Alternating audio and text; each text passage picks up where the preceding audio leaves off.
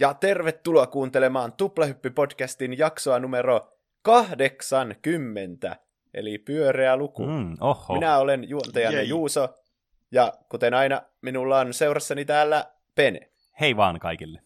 sekä Roope. Hei vaan kaikille. Tuplahyppy on meidän viikoittainen podcasti, jossa me puhutaan peleistä, elokuvista, musiikista sekä kaikenlaisista popkulttuurin ilmiöistä 90-luvulta alkaen.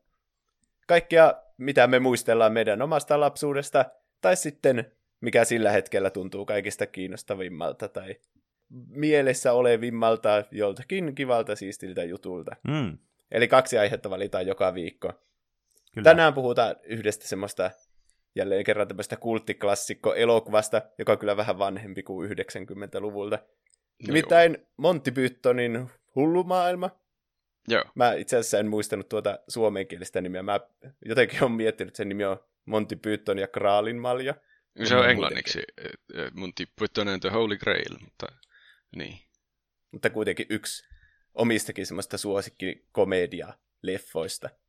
Mm. Ja hyvin semmoinen niin ajaton klassikko. Mutta Kyllä. ennen sitä mennään Penen aiheeseen. Kyllä. Eli tällä viikolla ajattelin puhua tämmöisestä jutusta nyt, kun ollaan vielä korona-aikaa eletään. Jos kuuntelet tätä tulevaisuudessa, niin se on saattanut mennä tai saattaa olla vieläkin olemassa. Niin joka tapauksessa ajattelin, kun tässä nyt joutuu sisällä kuitenkin kotona olemaan, ja tietenkin tämmöinen fyysinen liikuntahan olisi tosi hyvää ja tarpeellista tämmöisenäkin aikoina, niin mikä sen parempi kuin puhua tämmöistä liikunnallisista videopeleistä sitten? Mm. Niin, Vähän niin, tuommoinen masentava intro. No vähän kyllä joo, M- mutta toisaalta taas me voidaan ottaa tästä se positiivinen aspekti sitten esille, että mitä kaikkea niin kuin liikunnallista hommaa voi ihan niin kuin kotona tehdä tälle niin kuin pelien muodossa, että jos ei ihan niin kuin, tiedätkö, semmoista äh, vähän niin kuin äh, semmoista suunnatonta tai semmoista niin kuin, tiedätkö, se, semmoista urheilua, missä ei oikein drivea silleen muuta kuin vaan sen urheilu, niin tästä voi sitten löytää ehkä enemmän semmoista motivaatiota sit siihen liikkumiseen kotisohvalta tai no itse asiassa poistua sitä kotisohvalta ja olla kuitenkin kotona, mutta tehdä sitä liikuntaa. Tuo mun vertaus nyt ei ihan toiminut tähän liikuntaan, mutta kaikki varmasti ymmärsi, mitä ajettiin takaa. Mm. Ja tästä oli myös viikon kysymys Instagramissa ja Twitterissä ja sitten myös meidän Discordissa, joihin oli tullut paljon vastauksia teiltä, niin kiitos niistä ja tälle etukäteen, niin aion niistäkin puhua sitten, kun päästään näissä niin kuin pelikategorioissa tai peleissä sitten eteenpäin tässä. Mutta aloitetaanpa tälle, niin kuin, mikä mulla tulee aina ekana mieleen liikunnallisista videopeleistä, joka oli itsellä tosi paljon lähellä sydäntä. Ja kuuntelijoille myös tiedoksi, että monesta näistä aiheista, mistä mä nyt otan, puhu, niin kuin puhun tässä, niin näistä on jo oma niin kuin jakso kokonaisuudessaan, mitä me ollaan aikaisemmin tehty. Niin kannattaa käydä sitten katsomassa tuolta meidän äh, kaikki tuplahyppyaiheet tähän asti, niin taitaa olla, Mm. oliko Instagramissa oli joskus juttu ja sitten löytyy Discordista, Tämmöinen katalogi, josta voi etsiä vanhoja jaksojen Mm. numeroita ja käydä kuuntelemassa. niin sieltä Meidän- voi sitten käydä kurkkailemassa. Niin, täydet mietteet sitten. Mm. Niin puhutaan aluksi tanssipeleistä. Eli siis näistä rytmipeleistä, niin kuin Dance Dance Revolution, Stepmania, In the Groove, Pump It Up ja niin edelleen. Eli nämä oli Mm. semmoinen niin kuin pelityyli tämmöisessä liikunnallisessa videopeleissä, mikä mulla tuli ihan ensimmäisenä mieleen, koska mä näitä tosiaan harrastin aikana niin tosi paljon. Ja tämä oli siis niille, jotka ei näistä tiedä tai on päässyt unholaan, niin nämä on tämmöisiä pelejä, missä sitten niin kuin, äh, musiikin tahtiin, tämmöinen niin kuin rytmipelin tyyliin, niin astutaan tämmöisellä pädillä oleviin nuoliin, jotka sitten va- vastaa tällä näytöllä tulevia nuolia, jotka sitten osuu tämmöisiin niin kuin indikaattoreihin. Ylälaajassa yleensä on semmoiset indikaattorit, niin musiikin rytmiin sitten. Ja tässä käytetään niin kuin omia jalkoja sitten tähän ö, niin kuin sun pelivälineenä sitten. Ja tämä itse matto, tanssimatto, on sitten se niin kuin kontrolleri sitten. Mäkin Mm. olen itse asiassa pelannut Stepmaniaa joskus nuorempana. Mm. Joo, siis tämä on semmoinen, että aika monet on tätä, just tätä varsinkin Stepmania, joka oli tämmöinen ilmen, ilmanen, niin kuin, pystyy lataamaan netistä, mutta aika monet pelastaa niin kuin näppäimistöllä sitten.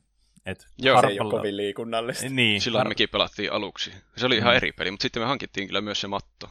mm. Se oli kyllä erittäin hyvää liikuntaa. Yhdenkin Jep. biisin kun veti, niin tuli hirveä sydänkohtaus. Mm, kyllä. Eli siis tässä tulee kyllä tosi hiki, kun sä alat oikeasti pelaamaan tällä matolla. Ja nämä matot ei ole mitään hirveän kalliita, tai ne ei ainakaan silloin, tai silloinkaan ne ei ollut, niin kuin mennään yli 10 vuotta taaksepäin ajassa, niin tämmöisiä muovimattoja sai varsin halvalla, tai, sai, taitaa saada edelleenkin mutta niin, mä en tiedä saako suomalaisista kaupoista mistään näitä. Ainakin ennen oli semmoinen suomalainen verkkokauppa, mistä näitä pystyi ostamaan, mutta mä en tiedä sitten nykytilannetta tässä. Mutta luulisi, että vieläkin näitä jostakin pelikaupoista ja muista saa, ja netistä tilaaminenhan on tosi helppoa. Mm. Mä muistan noista matoista, kun meillä oli se matto, että se aina vähitellen siinä kun tanssi, niin se liukui koko ajan sinne eteenpäin. Mm. Että sitä piti, me tehtiin aina sillä että yleensä kavereiden kanssa pelattiin, että sitten ajoitettiin sillä että se tanssija hyppää ylöspäin ja joku siellä takana vetää sitä mattoa taaksepäin. Se on kyllä sitä tosi vaarallisella. sillä me... semmoisella kivalla backflipillä siitä. Niin. niin. Sillä me lopulta hajotettiin se matto, kun joku tuli alas siihen. Siinä etuosassa oli se muovinen osa, mm. mikä niin jo. oli semmoinen kova ja siellä taisi olla jotain elektroniikkaa sisällä, niin se, se meni sitten hajalle. Joo. Joku laskeutui sen päälle. Joo, nämä muoviset matot oli kyllä vähän semmoiset, että ne lähti aina liusumaan alta. Mun oma ratkaisu oli siihen, että tiedätte näitä mattostoppereita, tämmöisiä niin kuin kumisia, jossa on semmoinen niin verkkorakenne. Niin hmm. mä pistin aina semmoisen semmoinen olisi ollut varmaan parempi ratkaisu, kuin mm. tehdä aina tuommoinen vaikea stuntti, että yhtä aikaa ajoittaa niin. hypyn. Mm. Mutta ei sekään mikään semmoinen niin kuin, tota, niin kuin vedenpitävä ratkaisu oli. Että mä olin pelannut näitä, näitä oli siis tosiaan niitä kotona pelattavia just, että mikä pistät niin kuin vaikka uspilla tietokoneeseen tai sitten johonkin pleikkariin, oli näille, näille eri konsoleille kanssa, varsinkin niin kuin Dance Dance Revolutionin tätä Konamin tekemää sarjaa, niitä oli just monelle konsolille kanssa. Niin, niin ne oli sitten näitä muovisia mattoja useasti, mutta sitten oli tämmöisiä metallisia pädejä, mitä sai kotia kanssa. Mutta myös nämä arkadet, joka on niinku se, mistä on lähtenyt, nämä arcade-koneet, niin niissä on sitten nämä niinku metalliset pädit sitten. Ja näissä on takana semmoinen niinku tanko, mistä voi alun perin oli tarkoitettu, että voi ottaa kiinni niinku tasapainon vuoksi, jos sä kaajut, että sä voit ottaa vähän tukea siitä. Mutta tietenkin niinku, mitä intensiivisimmaksi nämä menee nämä biisit ja mitä vaikeammaksi sä niin kuin, mitä vaikeampia pelejä sä pelaat tässä, niin sitä niin kuin, todennäköisempää on, että sun tarvit koko ajan sitä tasapainoa sitten. Niin mä myös laittoin monesti niin kuin, äh, jonkun tämmöisen tuolin, ihan perus niin kuin keittiön tuoli, sillä että sen jalat oli niin kuin sen pädin alaosassa, niin kuin siellä, kun siinä on semmoinen lerpake, niin siellä niin sitten sen päällä, ja noja se sitten siihen tuoliin, niin sitten sai vähän niin kuin semmoisen kotioloissa semmoisen arcade äh, maisen kokemuksen. Ei sitten niinkään täydellistä vastannut, mutta kuitenkin toimi ihan hyvin ja mä pystyin kotona pelaamaan ja jumalauta, tuossa tuli hiki tuossa hommassa. Et, Siinä kyllä tuli. Tämä on todella, todella hikistä hommaa. Tässä kyllä saa oikeasti ihan hulluna niin kuin, verta kiertämään ja hikeä lentämään. Et, siis, mä, täällä, mulla on niin paljon muistoja tästä, kun tämä tuli pelattua, että tämä oli aina ihan hirveä hiki. Ja kerranko oli oikeasti Oulussakin kunnon arkadekone, joka ei siis ollut tietomaan arkadekone, joka sillä on edelleenkin, niin ää, pystyi harrastamaan tämä sille, että pääsi ihan oikeasti pelaamaan niin arkadeille, ja sitten siellä kulutti niin kuin tunteja parhaimmillaan aikaa, ja oli ihan yltäpäältä niin kuin märkä ja hies. Tämä oli mm-hmm. ehkä niin kuin, niin kuin parasta tämmöistä aerobista urheilua, mitä mä oon kyllä tehnyt niin kuin tälle videopelien muodossa sitten. Mä en ikinä tajunnut edes koittaa sitä muualla kuin kotioloissa. Mm. Tuommoiset pelit on kyllä hyviä, varsinkin nuoria ja lapsia kannustamaan tuommoiseen liikuntaan, että ainakaan mulla ikinä tai tulisi ekana mieleen tuommoista tanssipeleistä, että niitä harrastetaan sen liikunnan vuoksi, mm. vaan enemmän just sen, että kaikki yrittää vuorotellen tehdä jotain tosi kovia highscoreja. Niin, kyllä. Et ja tähän... sitten kun siinä innostuu siihen kilpailuun, niin sitten se hiki tulee siinä ihan niin kuin mm. itsestään niin, pinnalle. Kyllä. Ja se kai siinä on tärkeää, että se itse peli on niin hauska peline. Mm, että sitten joo, siinä kyllä. vaan tulee liikuttua samalla. Siis sehän just näissä on näissä liikunnallisissa videopeleissä just se, että se täytyy olla oikeasti hauskaa sen liikunnan niin. siinä tai se niin kuin liikunta ei välttämättä ole se pääasia siinä, mutta se kuitenkin on niin hauska ja sä haluat tehdä sitä ja siinä on hyvää liikuntaa kanssa mukana, niin se on hyvä semmoinen niin kuin liikunnallinen videopeli. Ja tämä on niin kuin nimenomaan just sitä. Kyllä. Ja tämä on tosi kans semmoinen, niin kuin Juuso sanoi, niin tämmöinen aika kilpailullinen kanssa. Että tosiaan tässä oli kaikkia Suomen mestaruus ja Euroopan mestaruus, maailman mestaruuskisoja ja tämmöisiä, niin mä pelasin sitä ihan niin kuin kilpailun mielessä sitten, niin tietenkin se myös edisti sitä, että nämä tuli ihan hullu hiki. Mutta ää, meillä oli muutama kommentti, oli, jotka oli samaa mieltä näistä tanssipeleistä, nimittäin SKFKYO laittoi, että In the Groove ja vastaavat tanssipelit. Ehkä ainoa videopeli, jossa tulee oikeasti hiki ja kunnon, äh, kunto saattaa jopa kohota. Pitäisi pelata mm. lisää, kun tällä hetkellä ei pääse normaaleja liikuntamuotoja harrastamaan. Joo, tuo In the Groove oli se niin kuin, tavallaan se semmoinen peli, mitä mä aina halusin pelata. Mä pelasin kotona sitä aina itse, mutta arcade-laikkeita oli pelkästään tylin Tampereella ja Helsingissä, niin niitä sitten tullut ihan hirveästi pelattua. Että täällä oli Pumpit Appi, oli sitten, joka on tämmöinen viispaneelinen, missä niinku, kun on normaalisti niinku yläala, vasen oikein nuolet, niin siinä ne oli niinku niissä nurkissa ja sitten keskellä oli yksi näppäin. Et yhtä lailla raskasta liikuntaa, vähän erilaiset ne liikeradat, mutta kuitenkin periaatteessa niin kuin sama peli. Ja Marina Kostin 2019 oli kans laittanut, että tanssipelit. Mutta en sitten tiedä, tarkoitettiinko tällä näitä niin kuin, tanssipelejä, näitä rytmipelejä, joissa on näitä nuolia, että päälle pitää astua, vaan sitten tätä seuraavaa kategoriaa, eli tanssipelejä. Eli niin kuin Just Dance. mm. Eikö se on vähän enemmän semmoinen yläkroppaan keskittynyt se Just Dance. Sitten kun tuossa noissa tanssimattopeleissä sä polit jaloilla mm. ja käsillä ei ole niin väliä. Niin, kyllä. Totta. Mutta siis Just Dance on niinku semmoinen isoin näistä tämmöisistä aktuaalisista tanssipeleistä. Eli siis tämmöinen Ubisoftin vuonna 2009 alkanut pelisarja, josta uusin tuli viime niin kuin syksyllä, olisiko halu lokaakuussa tyyliin, tämä Just Dance 2020, joka tuli sitten mm. Switchille. Niin tämä on tämmöinen rytmipelisarja, jossa niin kuin, sulla on joku liiketunnisteinen peliohjain, jota sä vet käjeessä, eli niin kuin vaikka Wiimote tai sitten nämä Switch-kapulat, jota sä ette käytä tavallaan siihen, että sä teet tämmöisiä tanssikoreografioita, joita sä esität sitten. Eli äh, tuo tanssipeli niin kuin, termi noille, noille rytmipeleille, noille, missä on noita nuolia, niin se on vähän semmoinen aina ollut kyseenalainen silleen nimityksenä, että onko se nyt silleen tanssia, koska vastaus on mun mielestä ainakin, että ei. Siitä saa se kyllä semmoista... elegantilta näytä yleensä. Niin, niin kyllä. Mutta siitä, siitä saa kyllä semmoisia freestylereita, jotka vetää noita helpoilla vaikeusasteella, mutta te- tekee niinku tyylikkäästi sen tietenkin on olemassa, että poikkeuksia tietysti aina löytyy.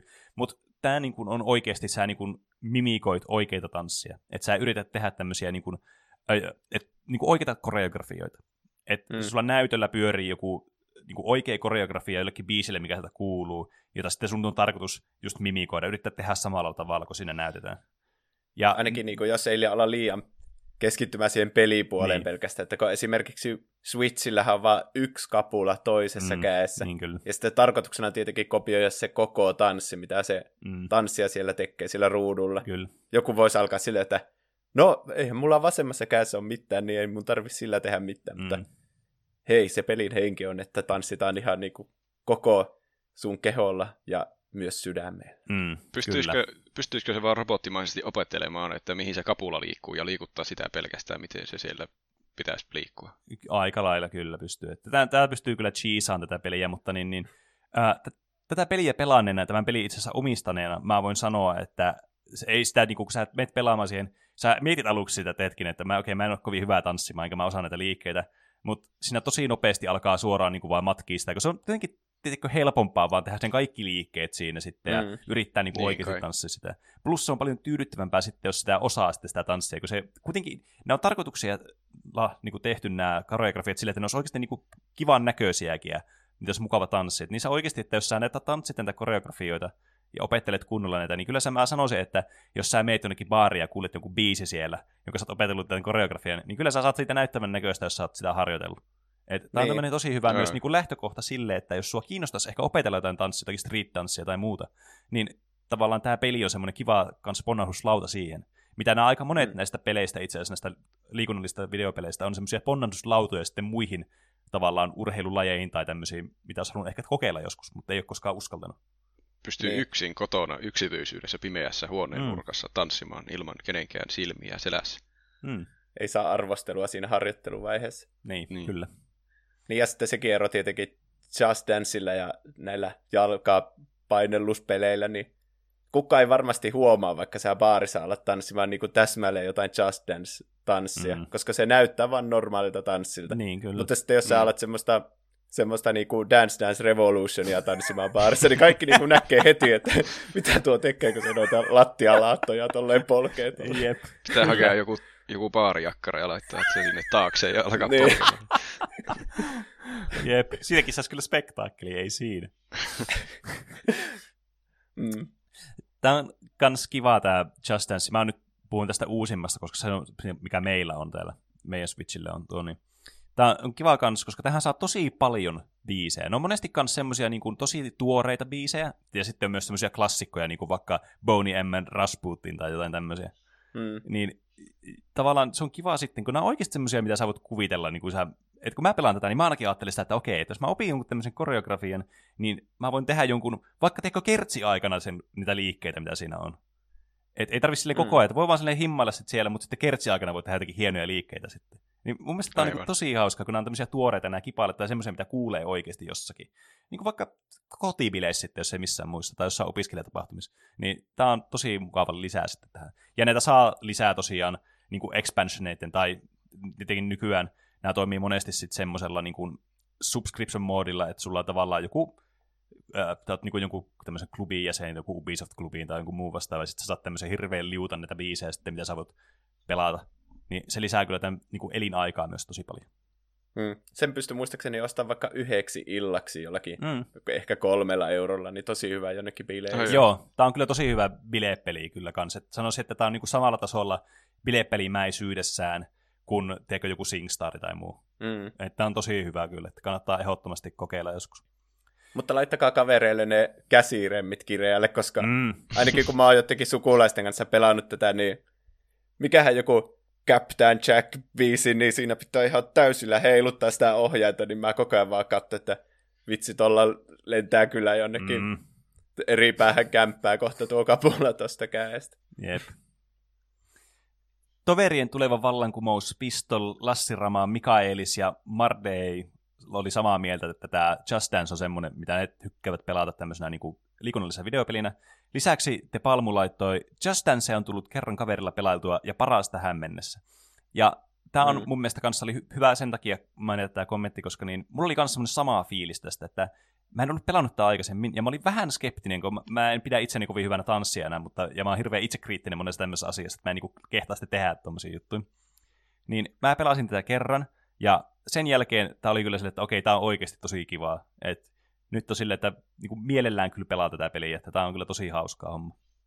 Yeah. Ja siinä on myös biisi sanat muuten siinä alla, mm. ja joku voi laulaa vaikka karaokena siinä samaan Niin, tämä on tämmöinen, voi Ei yhdistää kaksi bilepeliä Miten voi laulaa? Mm. Jep, niin. jos on oikein taitava. Hmm. Vitsi, nyt alkoi tehdä mieli semmoisiin johonkin bileisiin, jossa on oikeasti ihmisiä. Jep. Eikä enää ehkä riitä tämä yksin kotona pelaaminen, mm. mutta pidettäydytään siinä kuitenkin. Kyllä, ainakin sen aikaa, kun on tämä pahin kriisi täällä vielä käynnissä. Pitää mm. yrittää osata nauttia, kun nyt on vastuullista istua vaan kämpillä ja pelata jotakin. Totta. Valtuu laittaa Just Dancea pelaillut ties kuinka monta vuotta, niin varmaankin se. Ja Fancy Pineapple laittaa vielä, että Just Dance, laatuhetkiä kaveriporukalla, kun amatöörit yrittää pysyä tanssiohjeiden perässä. Myös Beat Saber on huippupeli, varmaan juontaa mieltymys juurensa Wii Sports-miekkailuun. Te varmaan mm. huomaatte, että mä valitsin myös tämän kommentin tämmöisen mahtavan aasinsillan puolesta. Koska seuraava peli mun listalla on nimenomaan Beat Saber, mm. joka on siis aihe, mistä mekin ollaan monesti täällä puhuttu. Eli Beat Gamesin vuonna 2019 oikeasti julkaistu peli, tämmöinen VR-rytmipeli, jossa hakataan näillä VR-käsiohjaimilla sitten tämmöisiä palikoita, jotka lähestyy tätä pelaajaa musiikin tahtiin. Ja Vähän niin kuin Guitar Hero niin. ja Star Warsin yhdistelmä. Kyllä. Et, et, siis no on tosi helposti selitettävä peli kyllä. Tai siis, kun sä näet tämän tai kokeilet tätä, niin, sä, niin kuin, tämä klikkaa saman tien. Tämä on niin yksinkertainen peli. Tämä on periaatteessa niin kuin tanssipeli yksinkertaisuudeltaan, mutta se on vaan viety tähän VR sitten. Et, et se on niin kuin, menee melkein niin kuin yksi yhteen sitten sillä, niin kuin sen puolesta. Hmm. Ja tätä pelaanneena voin kyllä sanoa, mä vaikka, että teiltäkin löytyy samoja mielipiteitä, että tässäkin kyllä tulee ihan hirveä hiki, kun tätä alkaa pelaa. Niinpä.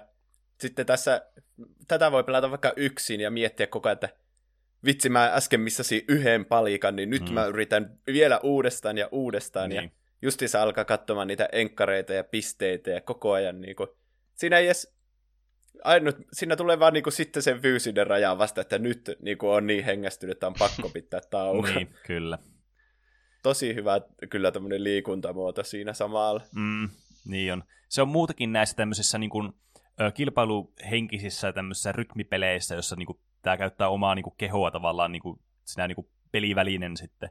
Niin se on just kyllä se, että sä niin kuin monesti grindaat tota yhtä biisiä silleen monta kertaa ja koko ajan, tiedätkö, silleen, että sä yrität parantaa ja parantaa sitä tulosta, ja sitten sä et huomaakaan, kuinka paljon sä oot sitten niin kuin, liikkunut siinä samalla. Että sitten jossakin vaiheessa alkaa huomaa se, että alkaa ne tulokset ei enää no, paranekaan niin kuin jokaisella runilla, kun sulla alkaa loppuun kunto kesken. Niin. niin. Niin, niin se on sitten mukava tunne, kun oikeasti tulee sellainen olo, että se on jotakin niin kuin fyysistä aikaiseksi siinä samalla, kun yrittänyt grindata sitä uutta haiskorea sitten. Hmm. Beat Saber on muuten tosi hyvä myös, että se on kokonais valtaista se liikunta, että niinku käsit, kädet on nyt tietenkin aika oleellinen osa, että sä Mm. heiluttelet niitä siinä ihan hulluna. Kyllä. Mutta siinä myös pitää niinku liikkua sivuliikettä, niinku väistää vaikka oikealle tai vasemmalle, tai sitten kyykätäkin välillä. Mm. Jep, Niin. niin, niin on. Mä itse omistan VR-laitteita, mä muistan, että mä Penellä joskus kokeilin tätä. Mm. Mutta mä en ehtinyt päästä niin vaikeisiin biiseihin, että ne olisi ollut varmaan semmosia ihan kunnolla raskaita. Niin, siis kyllä näissä tietysti on aina se, että tavallaan, että sä olet oikeasti fyysisesti niin kuin raskaaseen sitten ää, biisiin, niin se yleensä tarkoittaa sitä, että sä, sun pitää niin kuin aluksi niin kuin opetella kuitenkin se peli, tiedätkö, silleen. Niin. Et et se on vähän silleen niin kuin näiden niin kuin Beat Saberin ja sitten vaikka ton, vaikka ITG, eli In the Groove, joka on siis tämmöinen tää tanssipeli, tämmöinen nelipaneelinen, niin ne on vähän niiden huonoja puolia sitten just, että ne helpot tasot sitten näissä on todellakin niin helppoja, että niissä ei paljon tarvi niin kuin, liikunnasta puhua, niin sanotusti. Mm. Et se vaatii vähän semmoista harjoittelua ennen kuin pääsee sit siihen niin kuin oikeasti siihen niin kuin grooveen ja sitten siihen, että et sä alat oikeasti niin käyttää sun koko kehoa sitten hyödyksi siinä. Mutta tämä on siis kyllä niinku semmoista, että tähän aika nopeasti myös tottuu tähän peliin, että se aika nopeasti alkaa tulee sitä, kun sit vaan pelaa. Että on niin kuitenkin intuitiivinen peli itsessään, että sun Mm. ei tarvitse paljon selitellä tätä peliä kenellekään. Et mäkin on niinku vanhempia alkanut antanut kokeilla tätä peliä, ja nekin on niinku tyli ensimmäisen kerran, kun ne pelastaa, niin sitten tajunnut, mitä tässä niinku tapahtuu. VS, että Niin. olisi pitänyt monta peliä pelata, ja sitten vasta, että okei, nyt mä ymmärrän tämän. Vaan että se tulee kyllä tosi niinku silleen selkäytimestä suorastaan tuo peli-idea. Mä tykkään myös, että se on paljon konkreettisempaa jotenkin se, että mitä sä teet siinä. Että vaikka kun pelaat Just Dancea, Mm. niin sitten sä et niinku ihan tarkkaan tiedä, että miten ne kaikki pisteet lasketaan. Ja sä vähän niinku, se on vaan semmoista, että no mä vähän, niinku matkin vaan tuota tanssia tossa Niin. niin. ja sitten katsoo lopuksi, että jaa, tuli hyvät pisteet tai huonot. Jep. Mutta Beat Saberissä sä, se on tosi konkreettista, että sun pitää sivaltaa se kuutio siitä kahtia. Mm. Ja sitten sä tiedät tasan tarkkaan, että tarkkuus ja sitten se sun nopeus ja kulma, millä sä lyöt sitä, niin sillä on, se, se niinku vaikuttaa sitten siihen sun pisteisiin, niin sitten Jep. se on varmasti hyvä myös sen liikunnan kannalta, että, mm. Että sä niinku konkreettisesti tiedät, että mun pitää vaan tehdä isompia liikkeitä ja tarkempia, niin Kyllä. se kannustaa kyllä- sitten siinä. Se oli tosi tyydyttävä tunne siinä, kun sai semmoisen hyvän rytmin päälle ja sitten huitoo valomiekoilla kuutioita mm. rytmikkäästi, sillä hyvää menoa päällä.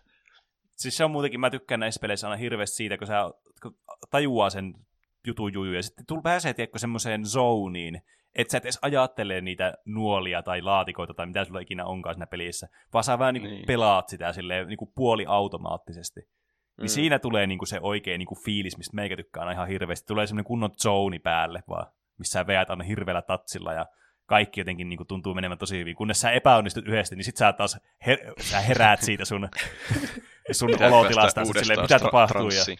jep, Niin. sitten pitää Heität sen. Mm. heität sen VR-headsetin menemään sinne, voi. Toveri 22, Hat, Hatsos, Pistol, Aapo Kannainen, Harasse Huhta, Krokamoolle, Mardehei, Älkuhtinen, Munapuolo, Nannina on ollut samaa mieltä, että Beat Saber on niinku the game, jos haluaa tämmöistä urheilullista videopeliä pelata. Lisäksi Rettaqvist laittaa, Beat Saber on kyllä huippu. Kunnon hiki tulee aina, ja käsipainot kun lisää, niin saa hapotkin aikaiseksi. Pokemon Go on kans muksaa, kun tulee nähtyä naapuristoa vähän eri suunnista. Onko tämä taas mahtava aasin silta? Ää, itse asiassa ei vielä, koska mulla on muitakin kommentteja, mitä mä haluaisin tähän lukea.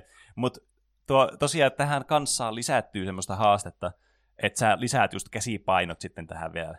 Ja sitten, kun saatat jonkun helpomman biisin, niin sitten nekin alkaa tiedätkö, tuntumaan semmoiselta treeniltä. Mutta eikö siellä pidä pitää oikein niitä jotakin, jotakin kapuloita kädessä kuitenkin? Siis kyllä, kyllä, kyllä, mutta siis sä voit laittaa semmoiset niinku, vaikka rannekäsipainot, tiedätkö, mikä semmoista ranne, Aivan, ranne aivan. ympärille. Vähän hyvä. Jep, niin sit sillä saa, lihasvoimaa samalla. Mm, jep. Siinä saa semmoista, niinku, että ää, voi ottaa sen tämmöisen pidemmän biisi, joka on helpompi, että sä et niinku feilaa sitä, mutta siinä pitää koko ajan vähän niinku tehdä jotakin, niin sitten kädet niinku väsyy kyllä huomattavan niinku nopeasti sit siinä. No joo. Mm. Tehippi laittaa, yhden kerran olen kokeillut Beat Saberia, ja se oli kyllä yksi parhaimmista liikunnallisista peleistä. Et Mm. sama juttu, mitä sanottiin tuolta niin Just Danceista, niin sitten tästä Tehippi laittaa, että just kun kerran kokeillut tämä Beat Saberia, niin sitten se on niinku heti klikannut kyllä. Ja mulla oli itse asiassa samanlainen kokemus, että mä muistan, ää, jo, mä joskus tämä Beat Saberia kokeilu jossakin niin kuin, jossain messuilla tai mikä joku vastaava, jos ehkä verkkokaupassa tyyliin.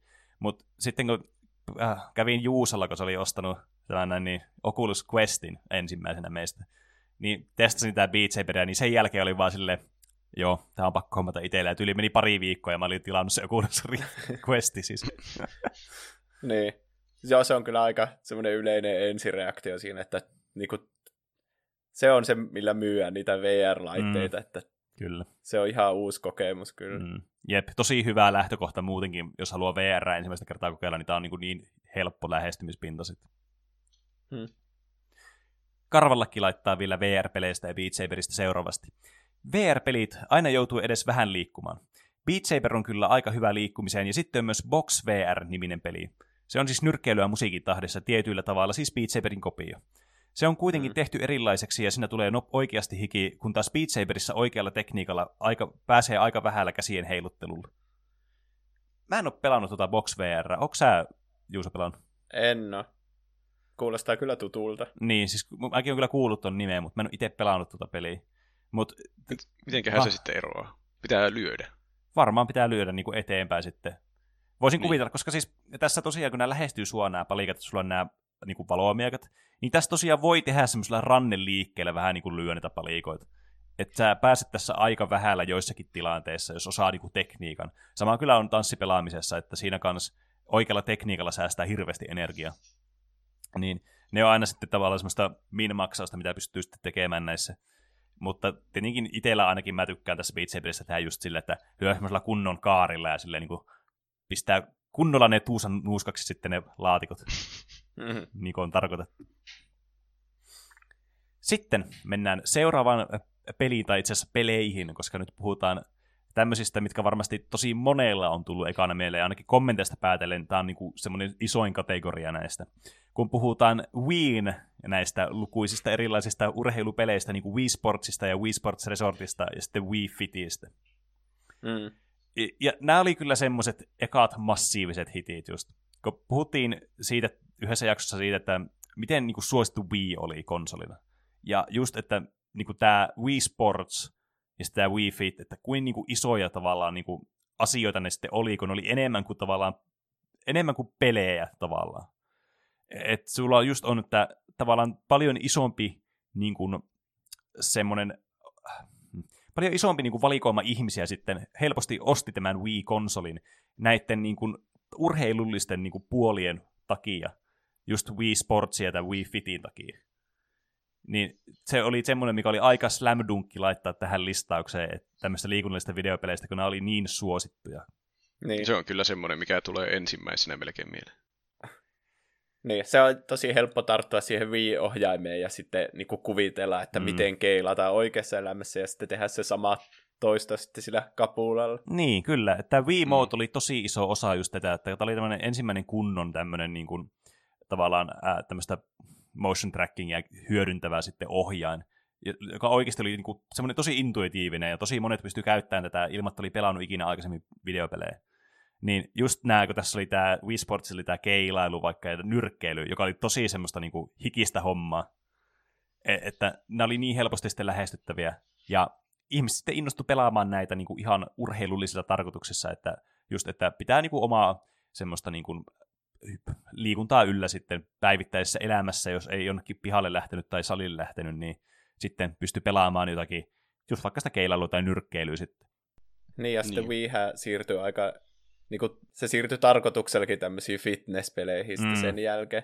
Kyllä. Tuo, kun ne Wii Sports-pelit on vähän niin kuin semmoista leikkiä, semmoista, että hei, kato, että videopeleissäkin voi keilata tälle niin kuin oikeassa keilaamissa. Mutta sitten tämän jälkeen tuli ne niin kuin Wii Fit, Mä, olikohan mm. Wii Fitissä jo, että piti olla se tasapainolauta? Joo, siinä tuli se tasapainolauta mukana, joka sitten mahdollisti hirveän paljon enemmän niin kuin tämmöisiä liikuntamuotoja.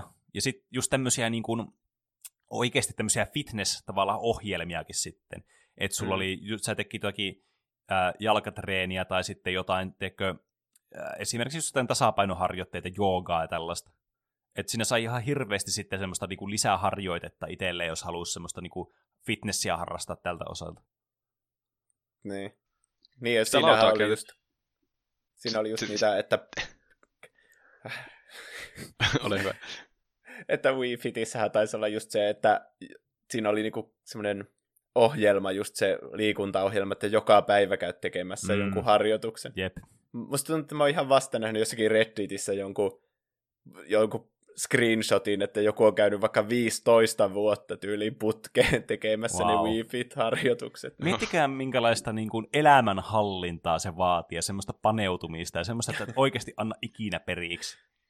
Niinpä. Kun jos mä olisin kipeänä vaikka, niin en mä, mä olisin että joo, ihan sama, ei mua tämä striikki niin paljon kiinnosta. Tietenkin jos on tehnyt 15 vuotta sitä, niin sit se on jo siinä vaiheessa niin tärkeä osa elämää, että sä vaikka lähet, sä lähdet sairaalasta koronan takia niin kotiin tekemään tämä Wii-Fit-harjoitteen. Että ei tuota voi lopettaa enää tuossa vaiheessa. Ei. Älkää niin. oikeasti siis lähtekö sairaalasta pois, jos teillä on korona. Pyytäkää mieluummin se Wii Fit-lauta sinne sairaalaan. Jep. Hmm. Mutta tossakin vaiheessa se ei ole enää peli, vaan se on mm. enemmän sellainen elämäntapa ja osa sitä rutiinia. Mm, kyllä. Että sehän tämä oli tämä konsolin niin kuin päävaltti nimenomaan justiinsa, että tämä oli tämmöinen niin kuin, tämä oli niinku just tämmöinen elämäntapa suorastaan tämä koko konsoli, ja tämä kaikki niinku sisältö, mitä tälle konsolille oli näiden fitnessohjelmien muodossa. Että ne oli tosi mm. niinku kriittinen osa tätä koko konsolia just. Ja nimellisesti just Wii Sports ja tämä Wii Fit sitten. Että ne oli ne isoimmat.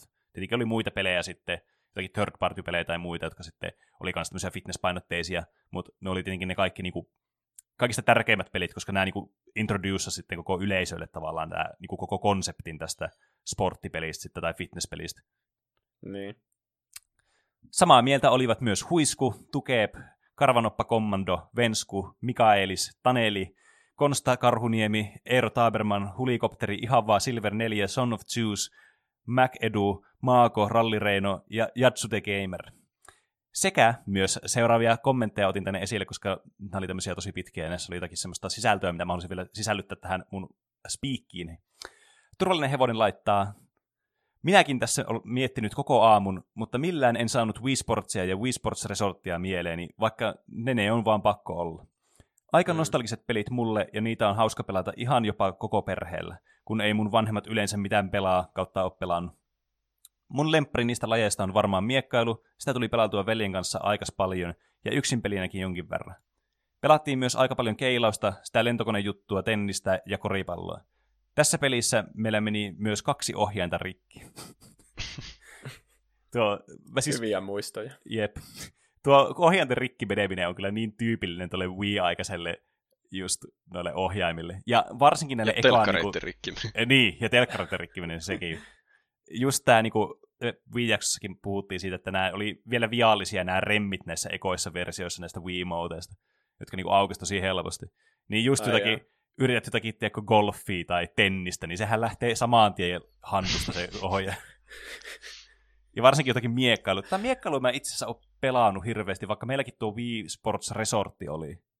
Mutta mä, mä jotenkin sitä koskaan hirveästi pelannut. Eikö se tuli sitten, se peli, peli tuli vähän myöhässä sitten tavallaan siihen niin Wii-hypeen jälkeen, että sitten ehkä ollut enää niin kiinnostunut siitä, sit kun tavallaan Wii Sportsin aika silloin, kun se tuli se konsoli. Mm. Mutta mä oon kuullut hirveän monelta, että tuo on ollut niin se paras pelityyli noista niin Wii Sports-peleistä tuo miekkailu.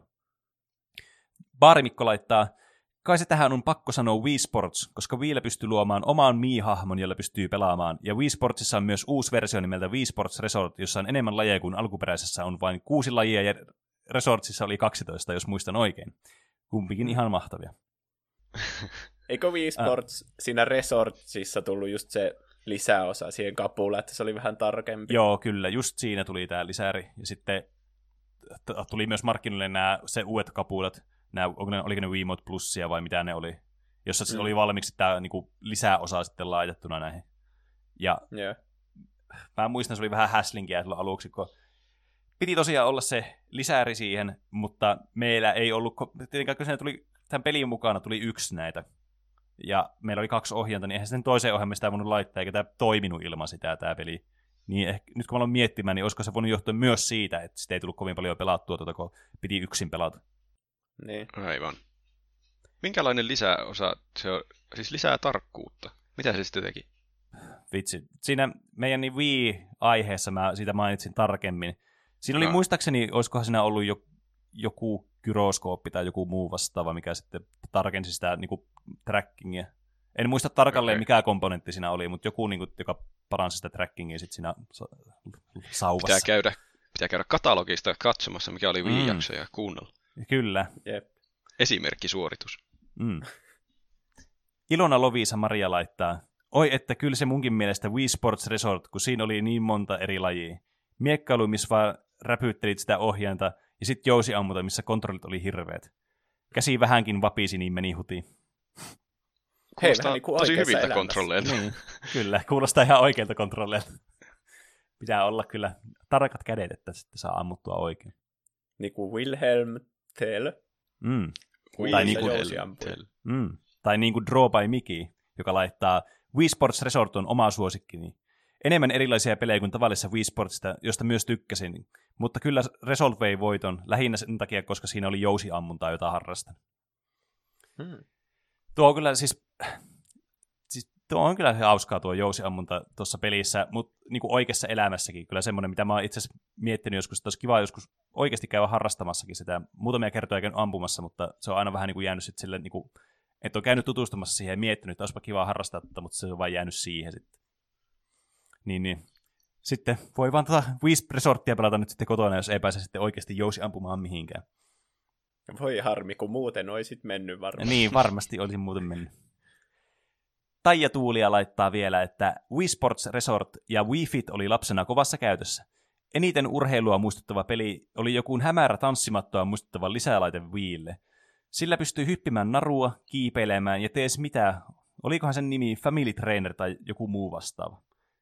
Vastaus Mm. tuohon on, että kyllä, se oli Family Trainer sen nimi, joka siis oli tämmöinen niin muovisen tanssimaton näköinen, mutta sen sijaan, että se oli semmoinen, niin kuin, että sulla on niin kuin ylänuoli, alanuoli, vasen ja oikea, ja sitten ne nurkat siellä, niin tämä oli niin kuin vedetty, tavallaan sulla oli tämä tanssimatto, joka oli levennetty, silleen, että sulla oli niin kuin kaksi ylänuolta ja kaksi alanuolta. Että sitä oli vähän niin kuin levennetty sitä mattoa sitten. Hmm. Ja tätä sitten pystyi käyttämään erilaisissa peleissä. En kyllä oikeasti niin kuin, tiedä yhtään peliä, missä sitä pystyi käyttämään, mutta varmaan tämä maton mukana tuli peli, jotta sitä pystyi hyödyntämään. Mm. Mutta jos niin kuin mitään tanssipelanneena niin voin niin kuin aavistaa, niin mä veikkaan, että tässä oli myös semmoista kyllä niin kuin kovaa hikeä aikaansaavia niin kuin lajeja sitten, mitä pystyy harrastamaan. Siirrytään nyt ajassa eteenpäin, mutta pysytään kuitenkin Nintendon maailmassa. Nimittäin Shup, shup, shup, shup, shup. mä otin selvää tämmöisestä pelistä, mikä mä, mistä mä kuulin ää, viime syksynä. Ensimmäistä kertaa oli- olin unohtanut sen, ja sitten kun lukin niitä kommentteja, niin kuulin uudestaan tästä, otin uudestaan, tai itse asiassa nyt otin niin kuin itse selvää tästä, kun Ring Fit Adventure Nintendo Switchille. Mm.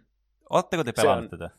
En ole pelannut, mutta se on loppunut kaikista kaupoista tyyliin, koska kaikki halusi sen nytten koronan ajaksi kotiin. Siis Ai jaa. kyllä, sitä ei saa mistään oikeasti. Hmm. Ja tämä on siis semmoinen peli, jossa sä ohjaat tätä sun hahmoa sun omilla kehon liikkeellä, mikä nyt varmasti ei tule kenellekään yllätyksenä, kun puhutaan tämmöistä liikunnallisista peleistä. Mutta tässä sulla on niinku lisää laitteina, tai semmoisena niinku, äh, lisää moduuleina ehkä pikemminkin.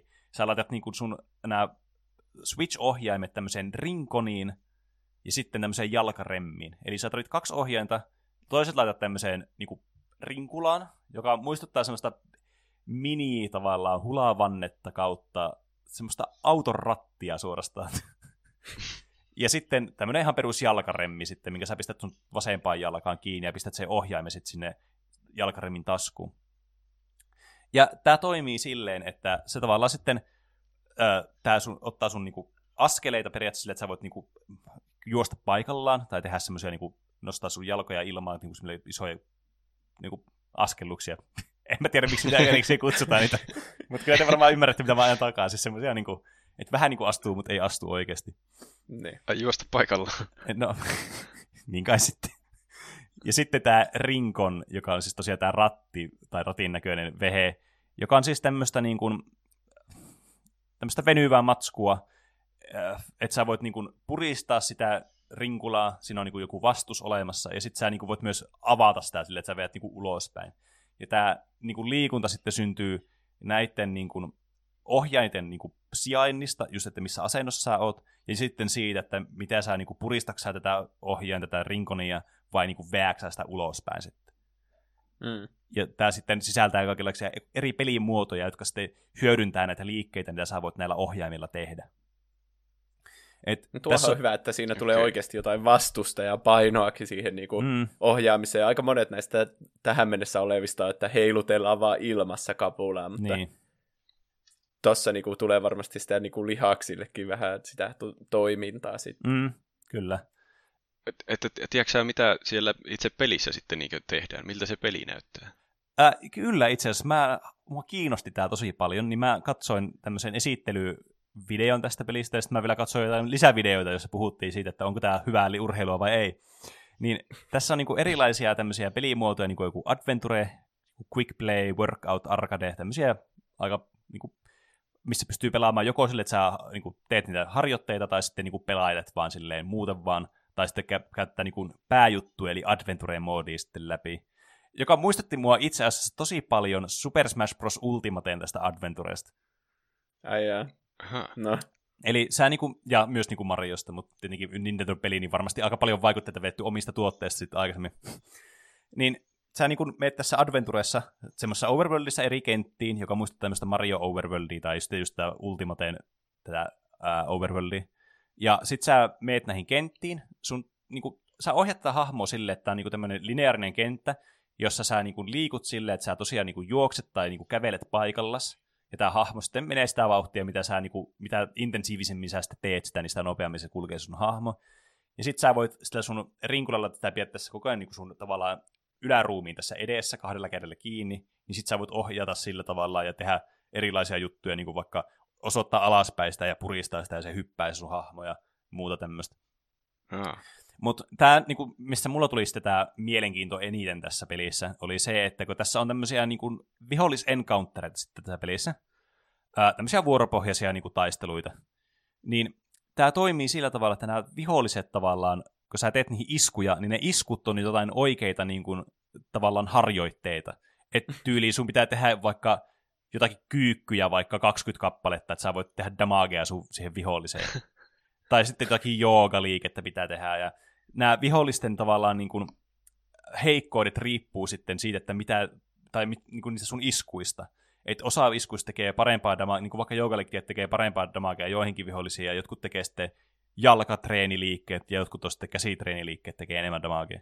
Et, ja sitten sillä tavalla niin kuin yritetään tehdä tämmöisiä harjoitteita sitten, jotka koostuu niin kuin ihan oikeasta niin kuin toistoista sitten ja tämmöisistä ihan perus, niin kuin, tiedättekö, semmoista reeneistä, mitä sä voit ihan oikeastikin kotona tehdä tai salilla tehdä.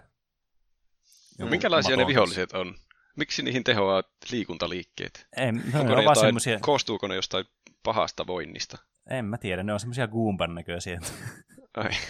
Tässä on semmoinen päävihollinen, semmoinen Drago, joku tämmöinen lohikärme bodybuilder, joka haluaa jotenkin aiheuttaa kaaosta maailmaa, joka sitten pitää voittaa bodybuilding tavalla, että sun pitää keho, rakentaa sun kehoa sitten tässä, kun sä teet tätä harjoitteita ja sitten sä haastat sitä ja jotain muuta vastaavaa. Ihan hirveästi okay. mä en niin pelin loreasta tiedä, että tuo on niin kaikki, mitä mä tiedän tästä. Ehkä Mut... niitä vihollisia pitää tiipäkätä vähän niin kuin jossakin Halon multiplayerissa tehtiin. Jep. Sen takia pitää kyykkiä niiden päällä. Mm. Niin, siis tämä on kyllä niinku tosi jännä peli. Ja mä ymmärrän, että miksi tämä on niin suosittu, koska tämä oikeasti nämä liikkeet on siis ihan tämmöistä oikeaa niin liikuntaa, mutta tämä on vaan niin tehty tämmöiseen hauskaan muotoon, että on kivaa tehdä ja sulla on joku tavoite tässä. Ja kyllä mä, niin kuin, siis, ne on tämmöisiä liikkeitä, mitä itsekin tulee salilla tehtyä, mutta sitten kotona kun on, niin on vaan, että ei jaksa oikeasti alkaa vääntää niin kuin, tavallaan sitten vaan sen takia, että tekisi niitä. Mm. Niin, niin mä ymmärrän kyllä ton niin kuin hyödyn sit siinä, että se antaa jonkun motivaation sitten siihen kansseen liikuntaan. Mä melkein motivoiduin jo tästä sun selityksestä. Mm. Niin Joo, siis mä, mä motivoidun kyllä noista niin esittelyvideoista, mitä mä katsoin ja yritin etsiä sitä, mutta siis tätä, rinkonia ja tätä itse peliä ei mistään löydy. Hmm. Kaikki on mä myyty. näkin myös, hei, mä näkin Redditissä video, jossa Dark Soulsia joku pelasi tämmöisellä. Joo, mä kannas. Vitsi, että mä jos... sitä kokeilla. Niinpä, että jos ei ole niinku tarpeeksi haastava niinku pelkällä ohjaimella pelata, niin laita sun koko keho sitten siihen likoon. niin, kyllä. Hm, vähän lisää motivaatiota. Mm, jep. Kommentteina Penguts oli laittanut, aitoi pelejä tuli pienempänä pelailtua, mutta tosin ei enää. Wii Sportsia ja Resorttia en ole kauheasti pelannut, mutta ihan hauskoja silti. Ring Fit Adventures vaikuttaisi kiinnostavalta. Ehkä joskus sen voisi ostaa, jos jostain löytyy. niin. Tämä on hyvä, että tässäkin tuli esille, että tätä ei mistään löydä. Ja tuo mm. Aitoi kanssa, tuo name droppaus tuolla oli semmoinen, mitä mä kans mietin tähän. Mutta se on jotenkin niin mystinen vekotin, tiedättekö? Ja mun semmoinen... mielestä se, sitä ei voi mitenkään laskea liikunnaksi mun mielestä. Kun, se niin, oli pelkkää niin. huitomista. Se on ihan siis suorastaan niin kuin hirvittävä vehe, mutta toisaalta hyvä sille, että se on ollut olemassa jotenkin. Et siinä niin kuin, mä ymmärrän se, että on yritetty tehdä jotain uutta ja tämmöistä niin koneen näköä on ollut silloin uusi ja hieno juttu, niin yritetty tehdä ensimmäinen tämmöinen hieno peli sitten siihen, mutta ihan mm. siis karseita shittiä oikeasti tuo. Joskus Mä kerran kaverilla pelannut. Siis se oli Pleikkarille, Pleikka kakkoselle, semmoinen lisäosa, joka oli semmoinen webbikamera käytännössä.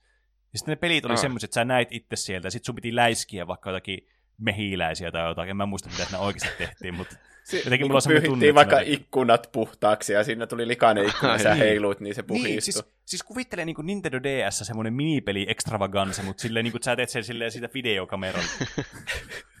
Aivan. Dango jäbä laittaa kans, että Ring Fit Adventure on kyllä sellaista kikiliikuntaa, että huh huh. Voin kyllä kuvitella. Siis katoin sitä videoa, niin mulla tuli hiki, kun mä katsoin niitä liikkeitä, mitä sillä tehtiin. Niin musta olisi kyllä tosi mm. kiva päästä itse kokeilemaan tuota, että minkälaista tuo sitten oikeasti on. Sitten siirrytään vielä, meillä on vielä aikaa jäljellä, tai siis eihän meillä mitään aikarajoitusta tällä meidän jaksolle ole, me vaikka koko loppupäivä tässä purista, jos me halutaan. Mutta mennään seuraavana mobiilipelien maailmaan, kun puhutaan tämmöistä mobiilipeleitä, jotka toimii jollakin paikannusmetodilla. Eli siis nimellisesti vaikka Pokemon Go nyt isoimpana. Tai sitten joku, tiedätkö, Zombie Run tai muu tämmöinen vastaava ö, juoksemiseen tarkoitettu motivaattori. Mm. Ja nämä on kans oivaa semmoista liikuntaa nytten, koska kyllähän niin kuin, voi tuolla pihalla käydä vaikka just juoksemassa tai kävelyllä tämmöistä, ja su- on niin kuin suositeltavaakin vähän käydä välillä pihalla niin kuin kävelemässä, paitsi jos on oireita, niin silloin pysykää sisällä. Niin tämä on kyllä niin kuin, hyvä tapa sitten kanssa motivoida sitä, niin kuin, että sä vaan pööpöilet, tiedätkö, ympäriinsä vaan. Että just vaikka Pokemonissa meet käymään jollakin stopilla tai käyt keräämässä Pokemoneja tai käyt niin kuin, näitä sun munia, jotka aukeaa sillä, että sä kuljet tarpeeksi monta kilometriä, niin käyt sitten vähän kävelemässä ja keräät sitten niistä uusia Pokemoneja. Niin tämä on kyllä tämmöistä oivaa niin kuin, liikunnan, eh, liikuntaa lisäävää tämmöistä motivointia sitten. Ja nyt itsestäkin kyllä mukava, olisi tässä Pokemon Go päästä pelaamaan. Mä en nyt talvella sitä pelannut, koska on ollut kylmä, ja ulkona on edelleenkin itse asiassa kylmä, mutta kyllä tuolla nyt varmaan kohta uskaltaa jo käydä vähän itsekin kävelemässä sen puolesta. Ja se on kyllä hyvä, että kun normilenkillä sä menet aina joka kerta se samaan kierrokseen mm. suunnille. Mutta tämä mm, justissa, olikohan se Reetan kommentti siellä, niin oli, että tulee se naapurusto tutuksi, että sä niinku käyt, sen peli sanoo, että hei mm. tuolla pysäkillä vaikka on joku Pokemon, mikä sun niin. pitää saada. Kyllä. Niin näkee vähän eri näkökulmasta sen naapurusta. Mm. Niin, ja tulee eri reititkin käytyä läpi. Mm. Joo, siis itsekin on kyllä huomannut sen, että niinku on tullut nähtyä niinku näitä kaupungin paikkoja ihan niinku uudella tavalla, mitä ei aikaisemmin ole kiinnittänyt huomiota yhtään, kun niistä on vaan mennyt ohi ja ne on tuntunut semmoiselta tiedätkö, tausta semmoiselta kontentilta, vaan että se vaan on siellä semmoisena taustana, fasaadina suorastaan tälle nyt omalle siellä on Pokemoneja. Niin, nyt siellä on oikeasti jotakin paikkoja, ja sitten kun käyt siellä, niin oot silleen, että tämä on oikeasti joku mesta. Mm. Ja niin. siinähän on niitä nähtävyyksiä, että mm. tämä on Martti Vainaan patsas, ja sitten sä katsot sitä ihan eri tavalla, että mä en ole ikinä miettinyt, että niin. mikä tuo on, mutta nyt Jep. se on niin kuin Martti Vainaan patsas. Kyllä. Mm saat vähän kontekstiakin tähän sun lähiympäristöön sitten. Just ne. niiden pikkusten nimien ja tidbittien mukana sitten.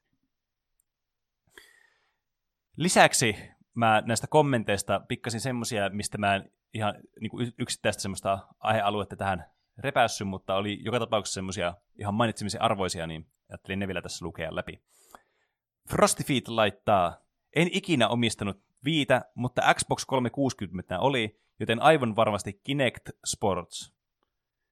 Tämä Kinect oli vähän niin kuin tämä Advanced Aitoi, mutta Xboxille.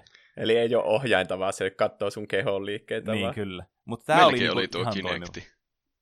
Miten se, miten se toimi? Oli, meillä oli jotakin, sille mä en muista enää, koska se ö, täytyy myöntää, että se ei aivan hirveän suurella käytöllä ollut sen jälkeen, kun me hommattiin se. Mm. Sitä vähän aikaa jakso, koska ne pelit oli justiin semmosia, että siinä on joku yksi toimi, mikä pitää vaikka hypätä jostakin, ja sitten se katsoo, kuinka hyvin sä hyppäät. En mä kyllä muista, oliko siinä tuommoista niin. peliä. Mutta ne ei ollut mitään semmoisia niin oikeita pelejä. Niin, Enemmän, että näytetään, ainakaan... että miten tämä hieno uusi teknologia toimii. Niin. Tuo on kyllä niin. sääli tuommoisissa peleissä just, että tavallaan, kun se idea olisi siinä, että se on hauska se peli, ja sit sä haluat pelata sitä, ja siinä samalla sä sitten saat sitä niin kuin liikuntaa. Niin sitten jos niin. se ei ole hauska se peli, niin sehän kumoaa se ihan kokonaisen tarkoituksen sitten, mikä silloin on. Niin. Kyllä me jonkun aikaa sitä jaksettiin pelata, mutta sitten siirtyi taas normaaleihin peleihin, kun tuli mm. kyllästyminen. Jep.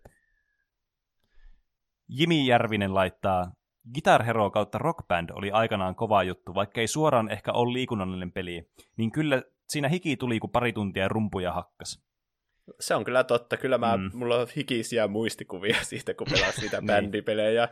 Voihan siinä vaikuttaa se, että myös iso porukka menee johonkin pieneen huoneeseen mm. telkkari ääreen, mutta niin. ainakin niin. ne rummut oli ihan liikunnallinen kai.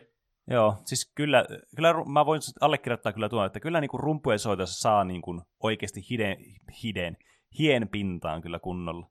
Et mun iskä on rumpali, niin silloin kun se lähtee paukuttaan kunnolla, niin kyllä sitä huomaa, kun se hikipisarat vaan valuu sieltä otsasta, vaikka sekin on sitä monia kymmeniä vuosia tehnyt sitä hommaa. Hmm. Et se on kyllä, ei ehkä niinku urheilullinen tai liikunnallinen peli itsessään, mutta niinku kuitenkin täytyy omaa niinku kehoa käyttää sitten tavallaan siihen niinku, oikein niinku urakalla, että jos haluaa pelata sitä sitten silleen äh, autenttisella larppaustyylillä. Aivan. Aatu Ripaatti laittaa, en ole liikunnallisia pelejä pelannut, mutta kyllä lapsena Mariossa, kun oli vaikeita kohtia, niin samalla kun hahmo hyppäsi, niin hyppäsi itsekin. niin. Tämä oli mun mielestä tosi hyvä kyllä. Siinä pitää hyppiä muuten aika paljon myös. Että. Niin, tässä on kyllä, jos alkaa niin kuin jokaisen peli ottaa sille, että keksii siihen joku challengein, niin kyllä mä voin kuvitella, minkälaisen hikiliikunnan sillä saa aikaa. Varsinkin jossakin Mariossa, jos pitää hypätä aina, kun Mario hyppää. Sitä, oliko se Dark Souls siis se push-up challenge, että sä teet punnerruksia sen aikaa, kun siinä on se latausruutu aina kuoleman mm. jälkeen. Jep. Oh, yeah.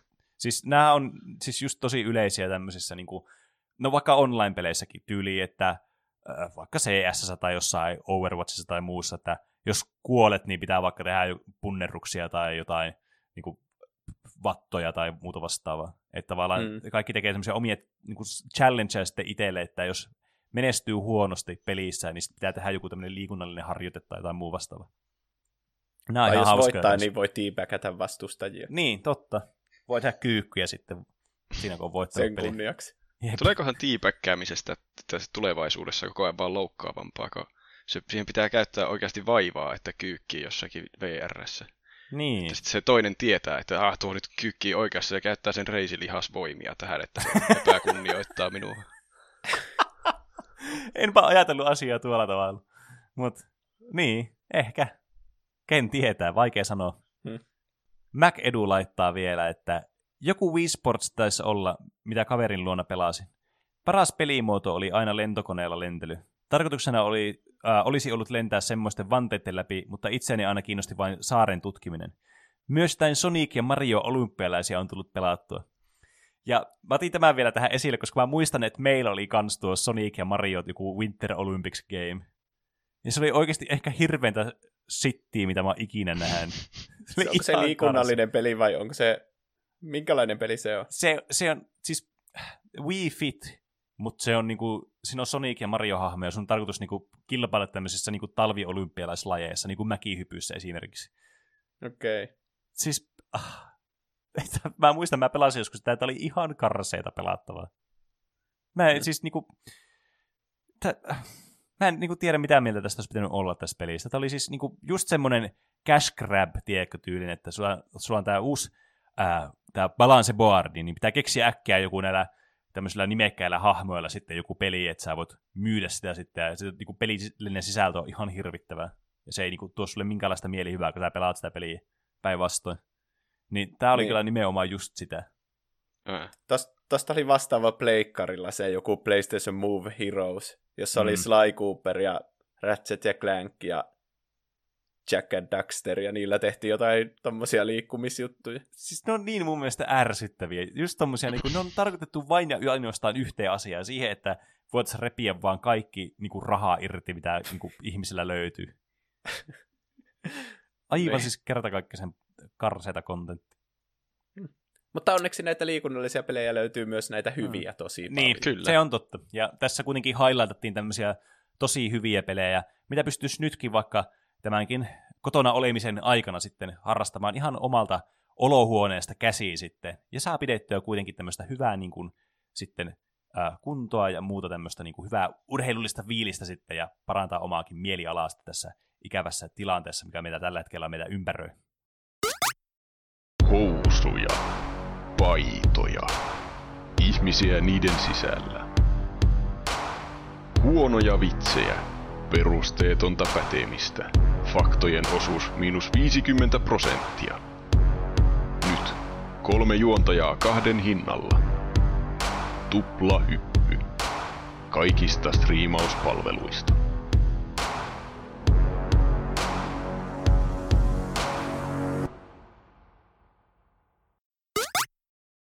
Ja tervetuloa takaisin tuolta hikiseltä ja energiseltä tauolta. Nyt päästään sitten puhumaan eräästä elokuvaklassikosta, kun puhutaan Mon- Monty Pythonin hu- hurjan hauskasta ja hullusta maailmasta, jonka mä aluksi luulin olevan suomenkielinen titteli Life of Brianille, mu- mutta mulle vasta nyt valkeni, että se on tosiaan Monty Python ja sitten tämä Holy Grail elokuva kyseessä. Itse asiassa, niin, niin kuin mä sanoin tuossa introssa, niin mä luullut, että, että tämän nimi on Kraalin malja.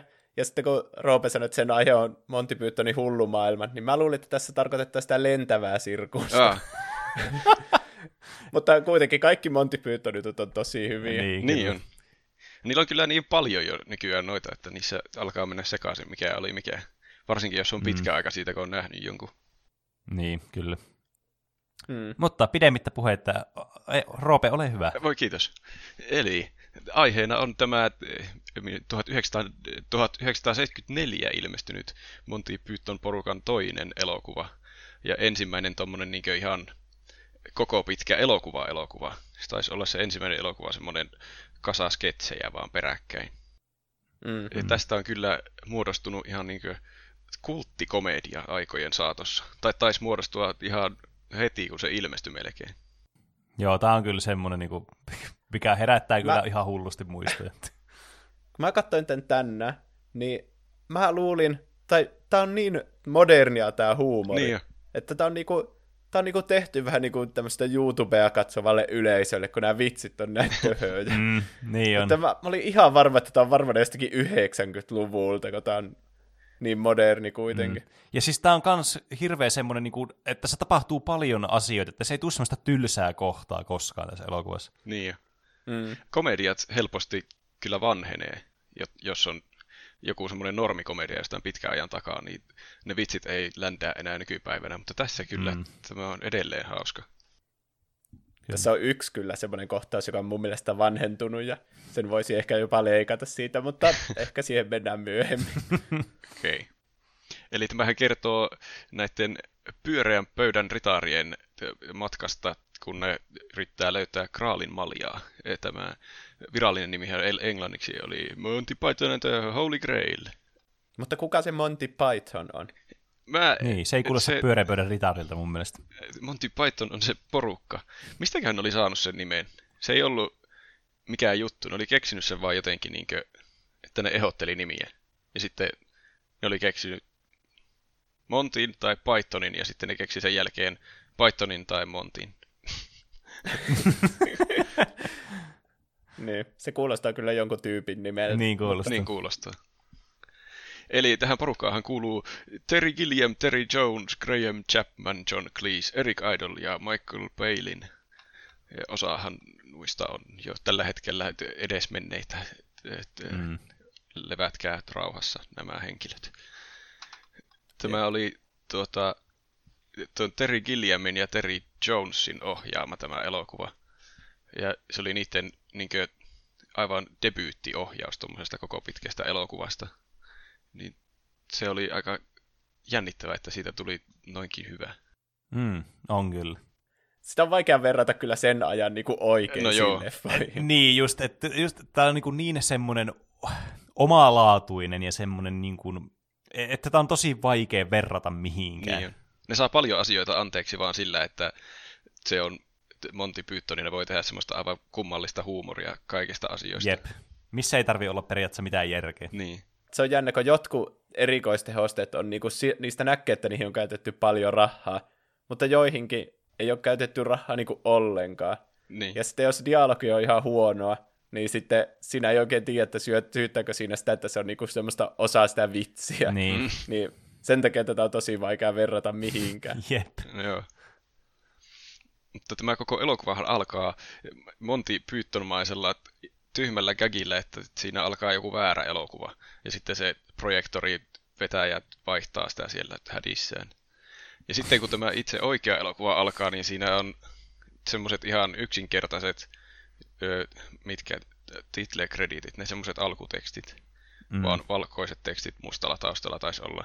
Ja sitten siinä menee semmoiset mukaan ruotsalaiset tekstitykset siinä alapuolella, vaikka ei ne tai olla ruotsa, ruotsiksi mitään tarkoita. Siinä on semmoisia aivan omituisia kirjaimiakin, mitä ei ole kyllä ruotsalaisissa aakkosissa. Olisikohan se Tanskaa, kun Tanskassa on se O, jossa on se viiva siinä keskellä. En tiedä. Hmm. Ne itse kaikki sanoi aina, että se oli mukaan ruotsia, mutta, Ai, mutta sitten ne oli sillä että ne ei taida tarkoittaa mitään ne sanat. Hmm, aivan. niin. En tiedä kuka ne on sitten lopulta tehnyt. Ehkä se on joku laittanut tanskaksi ja sitten kaikki vaan luulee, että ne on ruotsia. Niin, en tiedä. Mä ymmärsin, että se sai potkut se tekstityksen teki. Niinhän se taisi saada. wow. Mutta, mutta nämä tekstitykset on niin ensimmäinen esimerkki tästä faktasta tässä elokuvassa, että niillä oli tosi pieni budjetti. Mm. Että ne olisi vissiin tehnyt jotenkin ö, mahtipontisemmat alkutekstit, jos niillä olisi ollut enemmän rahaa, mutta nyt ne teki vain tuommoiset simppeliä tekstiä mustassa taustassa. Ja sitten ne, siihen piti saada jotakin mielenkiintoa, niin ne keksi laittaa omituiset ö, lainausmerkeissä ruotsalaiset tekstit. On siinäkin niin. kyllä niinku ratkaisu tälle ongelmalle. Niin. niin. Kuka ei edes lue niitä oikeita alkutekstejä siitä, kun kaikki vaan keskittyy niihin randomiteksteihin sillä alhaalla. Mm. Näillä oli vaan 200 000 puntaa noin niiden budjetti. En tiedä sanoiko se mitään, mutta se oli ilmeisesti tosi vähän. Ja se 200 puntaa 200 000. koko leffasta. No se... Sanoinko mä 200? Mun mielestä sä oot 200 000 ja mun Juuso okay. kuuli vain väärin. no en mä tiedä, välillä tää tuntuu Tämä alkaa heti tämä elokuva silleen, että se ratsastaa, mutta sillä ei ole hevosta, Joo. vaan ne kolkuttaa niin se on siellä koukospäkinöitä. se on vähän semmoinen, että mikä on tehty kahdella saalla punnalla. Niin, koko se on kyllä ihan hyvä Se oli toinen juttu. Ei tarvitse palkata hevosia, kun se, niihin menisi hirveänä rahaa tai niin, ei tarvitse ratsastaa. Ja sitten se on vielä lisäksi tosi hauska vitsi, että ne paukuttelee niitä kookospähkinöitä siinä takana. Mm. Siis niin. tämä on niin mysteerinen just tämän takia tämä elokuva. Koska siis tästä ei voi tietää, niin kuin, jos tätä katsoo vaan tämä elokuva, niin ei tiedä yhtä, että onko tämä sen takia, että niillä ei rahaa tähän, vai että tämä on niin kuin joku tosi elaborate vitsi tämä juttu. Se, Tietysti se monesti on molempia. Se että oli yleensä se... vissiin niiden yhdistelmä. Niin, mutta siis tämä on jotenkin tosi vaikea ymmärtää. Niillä ei ollut rahaa tehdä mitään, mutta sitten ne käytti sen hyväkseen ja teki siitä aina jonkun typerän vitsin. Mm. Mm. Fiksua. Niin, sä varmaan aiot spoilata tämä elokuva, että ah, joo. tässä vaiheessa kannattaa suositella kaikkia katsomaan tämä. Tuo mm, oli jos ei vielä hyvä, kun sanoit. Mä spoilaan tämän elokuvan. Jos et ole nähnyt, niin katso elokuva. Tämä kyllä kannattaa nähdä. Tämmöisessä selityksessä niin. ei voi, ei, ei, ei oikein mihinkään voi tehdä, millekään voi tehdä oikeutta tämmöisellä selittelyllä. Mutta tässä on vielä niin paljon semmoisia nopeasti ohi meneviä vitsejä, mitkä jaksaa mm. naurattaa koko elokuvan ajan ja niitä, ei, niitä voi käydä tässä kaikkia läpi. Jep. Niin. Mutta niin, koska tässä on se twisti siellä lopussa, niin sillähän voi selittää aika monta semmoista asiaa, mitkä on tarkoituksella huonolla budjetilla. No joo. Mm. Mutta se on vähän niin kuin hämärä peitos, että onko se twisti niin kuin, pitääkö se miettiä, että tämä koko elokuva on tehty mukaan se mielessä. Ei kyllä todellakaan, mutta... Mm. tässä ei ole mitään järkeä tässä elokuvassa. niin, toi, se on se, on se mitä mä, mihin yritin sanoa juuri sitä. Joo. Tämä, näiden budjetti tuli vissiin paljolti joltain artisteilta, niin kuin esimerkiksi Pink Floydilta ja Led Zeppeliniltä ja Elton Johnilta. Oho. Koska mä en tiedä, eikö ne saanut niinkö mitään normaaleja reittejä rahaa mutta nuo antoi vissiin sen takia, koska ne oli suurituloisia ja Briteissä oli joku hirveä tulovero siihen aikaan. Niin ne ajatteli, että tarvii maksaa vähemmän veroa, jos ne sijoittaa tuommoiseen elokuvaan. Se oli varmaan Ole. lopulta ihan hyvä sijoitus. Mm. Niin, tämä eka kohtaus, jossa ihan näitä tyyppejä jo näkyy, niin tulee se King Arthur ja sen kookospähkinä koputtelija seuraa sitä. Ja se tulee tämmöisen linnan juurelle, jossa on joku kummallinen tyyppi siellä ylhäällä, jolle se huutelee, ja ne väittelee, varmaan tuntuu, että ne väittelee kaksi tuntia vaan kyyhkysistä. Ja Niin. Tuo on niin tuommoinen Monty Python-mainen ihmetrooppi, että ne aloittaa keskustelun jostakin ihan epäolennaisesta ja sitten väittelee siitä niin kauan, kun se on vaan jonkun mielestä hauskaa. niin. Ja se on ihan absurdi niin kuin koko ajan. Siihen tulee kolmaskin tyyppi siihen keskusteluun sieltä linnasta. ja, niin kuin, se on ihan absurdia, kuinka kauan se jatkuu se vitsi. Se varmaan tekee siitä niin hyvää. Mm, niin. Jep. Ja tuota, se, ne ei, ne ei saa sieltä linnasta sitten lopulta ketään mukaan siihen niiden, niiden posseen. Joten ne lähtee jatkamaan matkaansa. Ja sitten vaihdetaan kohtaista tämmöiseen kaupunkiin, jossa on joku rutto menossa ja siellä on mutaisia ihmisiä ja kaikilla menee huonosti. Ja semmoinen kärrymies tyyppi keräilee kuolleita ihmisiä siihen kärryynsä, että ne ei makaa siellä kaduilla. Ja joku haluaa heittää silleen jonkun elävän papparaisen siihen kärryyn mukaan, koska ei ilmeisesti tykkää siitä papparaisesta. Ja sitten Niin. niin. tässä tämä Arthur ja se sen kookospähkinämies ratsastaa vaan ohi tästä kohtauksesta. Niin tässä tuntuu siltä, että ne on vaan keksinyt jotakin sketsejä, jotka ne on halunnut laittaa tähän, ja sitten ne on vaan tunkenut ne jotenkin tuohon elokuvan varrelle aina välillä. Niin jotkut vähän niin kuin liittyy siihen juoneen, mutta jotkut on ihan semmoisia, että se unohdetaan heti se tapahtuma Niin. siinä. Jep. Ja tässä kohtauksessa tämä yksi näistä ryhmän jäsenistä, Michael Palin, niin sen rooli oli ryömiä siellä mudassa ja laittaa esimerkiksi mutaa suuhun ja pureskella sitä. Ja sitten niillä tuli joku hirveä ongelma sen, olikohan se, se Terry Gilliamin kanssa, toisen niistä ohjaajista kanssa kuitenkin, se halusi ottaa hirveän monta kertaa uudestaan sen kohtauksen, koska se ei mennyt sen mielestä hyvin, ja se joutui joka kerta ryömimään siellä mudassa ja syömään sitä mutaa. Ja sitten Wow. lopulta, jos katsoo sitä lopullista elokuvaa, niin huomasiko Juuso edes sitä tyyppiä siellä? Mun mielestä se on, taitaa olla leikattu koko se kohta, kun se syö sitä mutaa siellä. Ai jaa. Kyllä mä kattelin niitä taustalla olevia tyyppejä, kun kai se on niinku vitsinä, että ne vaan ei tee mitään järkevää siellä, Niin. että siinä näytetään, että voi katsokaa kuinka huonot olot on täällä keskiajalla. Mutta ne itse vaan syö sitä mutaa ja pyörii siellä mudassa ja ne kävelee ihan tarkoituksella silleen, tai ryömii siellä niinku silleen tyhmästi. Että Niin. Mm. Kyllä mä niinku ymmärsin, että se vitsi on siinä, että kun jos kiinnittää huomiota niihin taustatyyppeihin, niin ne ei tee mitään järkevää. Niin, En huomannut tosin, että kukaan söisi mutaa. joo. Se, se, sitä ei Hukkaan varmaan meni. ollut siinä elokuvassa. Se ärsyttäisi, jos joutuisi tekemään jonkun tuommoisen omituisen näyttelysuorituksen tuhat kertaa ja sitten se leikataan lopulta siitä. Sitä Niin. vissiin ärsyttikin. Ja Voin kuvitella. sitten tota, ne etenee tämmöiseen toiseen mutaiseen paikkaan, jossa ne kokee seuraavan kummallisen väittelyn, että se vissiin niinkö ottaa kantaa nykyajan ongelmiin keskiajalla, että siellä kaksi tyyppiä rakentaa murasta jotakin semmoisia pieniä kasoja. Mä en tiedä, mikä niiden homma on oikeasti. Mutta sitten se eskaloituu se kohtaus, että johonkin työväen oikeuksiin ja monarkian epäloogisuuteen ja mihin kaikkien hallintomuotojen tuota, priorisointiin.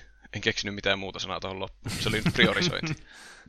Niin. Tässä se on kyllä semmoisena vitsinä vaan, että ne elää semmoisella keskiajalla, ja totta kai kaikki nuo monarkiat on silloin ollut se iso juttu, eikä olla hirveänä välitetty Mm. demokratiasta, Niin, niin, niin sitten se on hauska, että se menee tämmöiseen väittelyyn jonkun kuninkaan ja jonkun tommoseen mudassa pyörien välillä. Niin. Mm. Mutta se tuo poliittinen näkökulma tuli sitten niinku niissä myöhemmissä Monty Python elokuvassa paljon enemmän siihen niinku juoneen osaksi, ainakin siinä elämän tarkoituksessa. Musta tuntuu, että se oli tosi poliittinen niin kokoon. No. Ootko nähnyt sitä? On, mutta siitä on kauan. Mä muistan siitä jonkun muutaman kohtauksen. Okei. Okay. Sekin pitäisi kyllä katsoa joskus. Niin. Mutta tässä tuntuu, että tässä ei ole niinku mitään isoa pointtia kuitenkaan tässä No ei todellakaan. raalinmaljassa Niin. tai hullussa maailmassa. Jep. Tämä on vähän niin kuin tämmöinen elokuva, joka etenee elokuvamaista reittiä, mutta ei tässä sillä suuremmassa mittakaavassa ole yhtään mitään järkeä. Mm. Mutta tämän jälkeen me päästään yhteen ikonisimmista kohtauksista, jossa tämmöinen musta ritari taistelee toisen ritarin kanssa. Ja se on maailman väkivaltaisin, no ei nyt maailman väkivaltaisin taistelu, mutta tosi väkivaltainen taistelu, kun se lopulta voittaa sen ja se miekka menee jostain siitä kypärän visiiristä läpi. Se oli niillä vissiin juttuna, että ne tekee niinkö liian se, jos väkivalta menee tarpeeksi pitkälle, niin siitä tulee hauskaa. Mm. Joka on aika yleinen niin kuin, vitsin aihe kyllä monessa muissakin kohtauksissa tässä elokuvassa Niin ja jo. muissa Monty Niin. Pythonin jutuissa. Että kun tarpeeksi pitkään jauhaa jotakin juttua, niin se muuttuu hauskaksi. Oli se sitten hauska aluksi tai ei. niin. tuota, sehän rupeaa taistelemaan sitten tämän Arturin kanssa, se mustaritaari, koska se ei halua päästä sitä Arturia läpi siitä. Mutta kuningas Artur onkin loistava taistelija ja se sivaltaa siltä käden pois. Mutta eh, mustaritaari ei toki luovuta, vaan jatkaa taistelua. Ja siltä lähtee to- toinenkin vai? käsi. Niin. Missäköhän vaiheessa se, se, tuo on varmaan lainatuimpia kohtia tästä elokuvasta, kun se sanoo, että oh, it's just a flesh wound, kun sillä puuttuu jo vaikka kuinka monta raajaa. Mm. Tämä on kyllä tämä Olen nähnyt pahempaakin. suosikeista kyllä. Tämä on aivan loistava. Tuota, lopultahan se jää ilman mitään raajoja siihen maahan ja ne lähtee vaan, ne jättää sen vaan siihen olemaan. Mm. Ja sitten se huutaa niille, että te olette pelkureita, Niin. mä voitin. Sitten edetään yhteen minun lempikohtauksista, tuota, missä on tämmöinen Sir Bedivere, joka, josta tulee tämän ryhmän semmoinen niin fiksu tyyppi tai semmoinen, jo- jolta kysytään aina neuvoa, jos haluaa jonkun pulman ratkaista. Niin tämmöisessä kaupungissa kyläläiset on kaapannut noidan näennäisesti ja tuo sen sille arvioitavaksi, että "Tää- tämä pitää polttaa tämä noita. Ja sitten se argumentoi ku- kummallisen loogisesti, mutta täysin vailla logiikkaa, että koska ö, noitia poltetaan, niin niiden pitää olla puuta. Ja koska puu kelluu, niin tuota, mikä muu kelluu, niin sitten se Arthur tulee sieltä, että niin kuin se olisi päivänselvä vastaus, että akka, kun ne muut on arvannut vaikka mitä. Ja kaikki katsoo sitä Niin, hämmästyneenä, että oh, toinen tietäjä. Ja tosta voi tietenkin vetää johtopäätöksen, että ankka ja puu painaa saman Niin. verran, koska ne molemmat kelluu. Mm. Eli jos tämä ää, nainen painaa saman verran kuin ankka, niin se kertoo sen, että Sitten se on noita. niin, Nehän laittaa sen puntariin ankan kanssa ja sitten se lopulta painaa saman verran kuin se ankka ja tämä noitakin sitten alistuu kohtalonsa, että, että ei ole counter-argumenttia enää tuolle. Mm. se on hauskaa, mutta se on varmaan ollut ihan totta tuommoinen Niin keskiajalla, olla. että jotkut on poltettu roviolla noin pienen syyn takia. Niin. Se, sehän oli alun perin, että että, tuota, ne oli keksinyt kaikki ihan päästä, mitä se oli mukaan tehnyt se noita, ja ne oli pukenut sen semmoiseksi noidan näköiseksi itse ne kyläläiset jollakin ihme porkkana nenällä tai millä ne oli, en muista. Mm. Niin, tämä Sir Bedivere, Bedivere, Bedivere liittyy tähän pyöreän pöydän ritareiden joukkoon, jossa on nyt vaan tällä hetkellä Arthur ja tämä Bedivere. Ja sitten liittyy myös Sir Lancelot ja Sir Galahad ja Sir Robin. Ja ne lähtee Kamelottiin sinne linnaan, koska sinnehän pyöreän pöydän ritareiden kuuluu mennä. Mm. Ja näin Niin. on. tässä, kun ne on menossa sinne, niin se näkyy siellä taustalla se linna. Niin se on lavaste. Tiesittekö sitä? Niinhän ne sanoi siinä leffassakin, että emme voi mennä sinne, se on vaan lavasta. Se taitaa olla se Terry Gilliam näyttelee sitä hahmoa, joka paukuttelee sille Arthurille niitä kookospähkinöitä. Niin se sanoo ihan, että it's only a model. Koska mm. ne oli Skotlannissa tuota, tehnyt tätä elokuvaa, niin sitten Skotlanti ei ollutkaan antanut niiden käyttää niitä mitään linnalokaatioita, mitä ne oli jo skoutannut etukäteen. Mm. Niin niille oli jäänyt lopulta, olikohan niille jäänyt kaksi linnaa vaan käyttöön, jotakin yksityisomisteisia linnoja. Niin sitten niitä oli pitänyt tehdä paljon tuommoisilla lavasteilla. Ja se kohtaus oli vissiin tosi tuulinen ja se koko ajan puhalsi tuulisen linnan nurin siellä taustalla ja niitä oli pitänyt yrittää monta kertaa sitä kohtausta. Aika jännä, että ne ei jättänyt semmoista kohtausta, missä se No kaatu. Mutta ne kuitenkin otti pyyttonmaisesti tuolla, että joku ihan rikkoo neljännen seinän ja sanoo, että se on vain malli. Niin. Mm. Ja he, ne ei lopulta menekään sinne kamelottiin, koska se, it's a silly place, kun ne sieltä, siellä kaikuu semmoinen kummallinen laulu ja tanssi. Kyllä. Sitä mä en ihan ymmärtänyt, mikä pointti siinä oli. Siinä näytettiinkin niitä tanssivia ritareita. En tiedä, ehkä Mutta- se on vaan subverted expectations, kun yleensä kamelot on osa tuota pyöreän pöydän ritareitten tarua ja sitten se onkin tuommoinen aivan kummallinen paikka ja ne menee ihan eri teille. Mm. Niin. Mutta tässä leffassa tulee niin paljon vitsejä, vitsejä vitsien perään, niin jos joku vitsi menee ohi, niin seuraava vitsi on jo alkanut. Niin, niin, kyllä. Se ei yleensä haittaa. Tätä voi Jep. katsoa kyllä tuhat kertaa, että, että aina löytää jonkun uuden vitsi, että mitä sanooko tuo tuossa vaiheessa noin. Niin. Ja tuota, tämän jälkeen Jumala ilmestyy näille ja antaa tehtävän, että etsikää hän Graalin malja. Se on tärkeää nyt teidän elämässä. Mm. Ja tässä vaiheessa taitaa tulla se semmoinen niinkö, eh, otsikko. Miksi sitä sanotaan, kun elokuvassa tulee joku se, että Monty Python and the Holy Grail. Niin se, Mm, tätä on mennyt aivan. joku varmaan melkein puoli tuntia tätä elokuvaa. Tässä on ollut tämmöistä alkupöhinää. Siinä alussakin on niin joku monta minuuttia sitä aivan maailman turhinta pöhinää. Ja nyt on ollut semmoista melko merkityksetöntä pöhinää tähän asti. Ja nyt alkaa niin se juoni. Niin, jos sitä voi niinku vieläkään sanoa oikean, ju, oikeastaan juoneksi. niin. Niin. Tämä elokuvahan on jaettu semmoisiin vähän niin kuin lukuihin, että siinä tulee semmoisia väliotsikoita aina välillä, että tarina Lancelotista, ja sitten tulee semmoinen välivitsi siitä Lancelotista. niin jo. Mm. Tuota, nehän lähtee etsimään sitä Graalin maljaa ensin semmoisesta linjas, linjasta, linnasta, jota asuttaa jotkut ranskalaiset sillä hetkellä.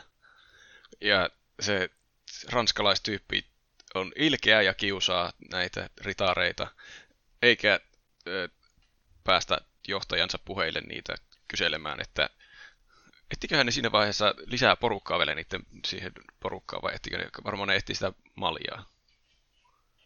Mutta Niin muistaakseni ne kysyy, että onko, että se on nähty siellä linnassa tai jotain sen tyyppistä. En Niin. mä muista tarkkaan. Mäkään muista tästä on aika pitkä aika, kun mä oon viimeksi nähnyt nää, tämän elokuvan kokonaisuudessaan. Tietenkin nämä vitsit on niin ajattomia, että ne ei yleensä muistaa. no joo, Mutta sitten kaikki nämä tämmöiset pienemmät, äh, niinku, jotka mukaan kantaa juonta jotenkin eteenpäin, niin aina pääsee unohtumaan. Mutta joka tapauksessa kohokohtia esimerkiksi ranskalaistyypin loukkauksista näitä ritareita kohtaan on vieraisen suurpiirteisesti suuntaanne. Äitisi oli hamsteri ja isäsi haisi seljanmarjoilta, missä ei ole yhtään mitään järkeä, mutta jostain syystä se on hauskaa. Hmm. Sitten nämä ritarit tuota, tekee semmoisen siegen siihen linnan ympärille, että ne väkisin tunkee sinne sisään ja te- tekee vanhan kunnon Trojan kaniinijuonen. Että ne rakentaa semmoisen jättiläisen puisen jäniksen, joka on tällä kertaa jänis eikä hevonen jostain syystä. Ja sitten rullaa sen jäniksen siihen ovelle ja koputtaa, että nämä ranskalaiset sitten ottaa sen sisään ja haha. Ja nehän menee halpaan, että ne ottaa sen sisään, mutta sitten ne on itse unohtaneet mennä sinne sisään nämä ritaarit. Jep. Sitten niiden päälle ruvettiin heittelemään kaikkia eläimiä. Ja se itse Trojan kaniinikin heitettiin niiden päälle siellä. Se oli vissi aika jännittävä stuntti niillä siinä kuvatessa, että miten se onnistuu, kun ne ihan pudotti sen oikeasti ilmasta sen niiden rakennelman. Että kuinka se hajoaa siihen maahan, mutta kyllähän niin. Ne näytti ihan järkevältä. Hmm. Tuommoiset on pahoja, pahoja sitten, varsinkin pienellä budjetilla, jos teet, että jos se epäonnistuu se otto jotenkin, niin sitten se on siinä. Niin, pitää rakentaa toinen jänis. Mm. Ja tässä elokuvan varrella tämmönen, ilmestyy tämmöinen kuuluisa historioitsija selittämään näiden ritaarien toimista tällainen niin katsojalle, että nämä nyt jakautui etsimään eri paikoista tätä maljaa. Ja tämä kuolee tämä historioitsija tässä kohtauksessa, kun joku semmoinen historiallinen ritaari tulee ja tappaa sen. Tässä jotenkin kietoutuu yhteen monet ajanjaksot, mistä mä en pysty käsittämään. Ne on vaan, koska se, siinä ei ole mitään järkeä, niin monesta ajasta samassa kohtauksessa henkilöitä. Niin, kyllähän tässä niinku heitetään niinku järki niin sanotusti muualle niin. ja keskitytään pelkästään vain näihin vitseihin sitten. Ja tästä tulee joku poliisitutkinta, joka sitten jatkuu koko elokuvan ajan. Aina pieniä välikohtauksia tulee, kun ne etsivät siellä jäljittää näitä ritareita. Niin ja muutenkin tässä on... kantava, kantava sivujuoni tässä, että ne alkaa tutkimaan sitä, kuka murhasi se historioitsija. Niin. Mm. Muutenkin tässä on näitä kummallisia välikohtauksia, jotka ei liity tähän juoneen, niin se, se Terry Gilliam on vissiin se animaattori, joka piirtelee niitä outoja, niin kuin, vaikka ne munkit hakkaa päätä semmoisilla laatoilla, tai, tai sitten se tyyppi kirjoittaa tornissaan jotakin, jotakin semmoista historiallista tekstiä ja sitten ulkona hyppii sää. Ja sitten sillä menee ihan pieleen niin. se sen kirjoitus. Se menee huutamaan niille, kun siellä on ne auringot ja pilvet hyppimässä ja sitten se huutaa jotain, että bloody weather. Niin. Ja sitten ne kaikki menee omille paikoillensa. Silläkään ei ole mitään tekemistä tuon elokuvan kanssa, mutta se vaan on siellä. Niin. Öö, tota, tämä, kun nämä jakautuu nämä ritarit, niin Brave Sir Robin, joka ei oikeasti ole kovin Brave Sir Robin, lähtee omille teilleen ja kohtaa tämmöisen kolmipäisen ihme ritarin, jonka päät rupeaa lopulta riitelemään keskenään jostain milloin juoda teetä ja milloin tappaa Robin, ja tämä Robin pääsee luikahtamaan karkuun sitä tilanteesta. Ja sillä menee mukana koko ajan se sen troubadouri-tyyppi, semmoinen bardi, joka laulelee se on ihan hauska se biisi, mitä se laulelee kyllä. Ensin se laulelee se uroteoista, mutta sitten kun se niin. pakenee sitä kolmipäistä miestä, niin se alkaa laulamaan, kuinka iso pelkuri se on. Niin Tässä, oli, tässä on kyllä hyvät musiikit tässä elokuvassa. Tämä oli... Niin onkin. Säveltäjä mm. on Neil Innes. Niin se on säveltänyt kyllä hyvät biisit tähän. Tämä kuulostaa välillä ihan niinku oikealta semmoiselta fantasia-elokuvalta, semmoiselta Taru Sormusten herrasta niin. tyyppiseltä. Ja välillä näyttääkin. Mutta niin. sitten kun tarkastelee lähemmin, niin ei tämä olekaan. Ö, tota, Sir Galahad on sitten löytänyt tiensä tuota, tämmöiseen linnaan, jonka nimi on Castle Anthrax. Eli mikä, se on, onko se Pernarutto? Joo. Okei. Okay. Koska siellä se näki sen linnan, linnan yläpuolella loistavan, anteeksi, loistavan semmoisen äh, kraalin maljan. Ja se linna on täynnä jotain kauniita, neitsyitä naisia. Ja ne hmm. on li- liian innokkaita, tuo Galahad pelkää niitä. Ja lopulta... Siinä sanotaan vielä erikseen, että ne on 16-19 ah, ja niin puoli vuotiaita. Ja mitä ne luetteli niitä jotakin, mitä ne yleensä teki siellä linnassa, että ne jotain pukeutui ja riisuutui ja peseytyi ja se valmisti jotain alusvaatteita. Niin. Että se menee Mä sekin sanoisin, aivan yli taas. Mä sanoisin, että tämä on ehkä se kaikista huonoiten vanhentunut no osa tätä elokuvaa. Mm. Tämä oli aina semmoinen kohtaus, mitä ei jaksanut katsoa. Niin. Ja sitten, niin ehkä se yksi iso vanhentunut juttu siinä, että sitten kun ne, sen kaverit tulee hakemaan sen pois sieltä linnasta, ja sitten se on silleen, että ei, ei, kyllä mä jään tänne vielä hetkeksi. Ja sitten ne kuitenkin ottaa sen mukaan sieltä, että ei, ei, että et sä voi jähtää vaarallista. Niin sitten se sanoo niille vastaukseksi, että, että jotain, että, oot, että ootteko te homoja tai jotain tommosta. Mm. Ai tota mä en myös muista. Niin. Että no se, aika... se kuulostaa kyllä vanhentuneelta. niin. Mm, jep. Ja sitten niin tässä kohtauksessa se yksi niistä naisista katsoo kameraa ja kysyy, että pitäisiköhän tämä kohtaus leikata. Ah, niin, joo. ja sitten ne kaikki sivuhahmot vaan huutaa siinä, että jatkakaa nyt sitä kohtausta. Ne vissiin, ne vissiin mietti itse ne tekijät, että onkohan tämä kohtaus jotenkin, meneekö tämä liian pitkälle tai että onko tämä tyylysä, mitäkään. Niin sitten totta kai ne kirjoittaa se siihen itse käsikirjoitukseen, että pitää kysyä katsojiltakin mukaan. Tuo on kyllä niin. tommonen, mikä siis, tää menee liian metailuksi kyllä tämä elokuva aina ajoittain. Mä sanoisin, että jos niinku, ei, se on ehkä huono vitsi, semmonen, että jos sä teet paskan kohtauksen ja sitten jätät se siihen elokuvaan niin. ja sitten kysyt katsojilta, että pitäisikö tämä leikata. Niin, on mm. tietenkin vähän silleen huonon maku, äh, huonon maun rajo- rajoilla tietysti liikutaan, että tonne, niin vähän niin. itsekin kyllä samoilla kannoilla niin Juuson kanssa tässä. No tämä on ehkä ei lempikohtauksiin tästä elokuvasta.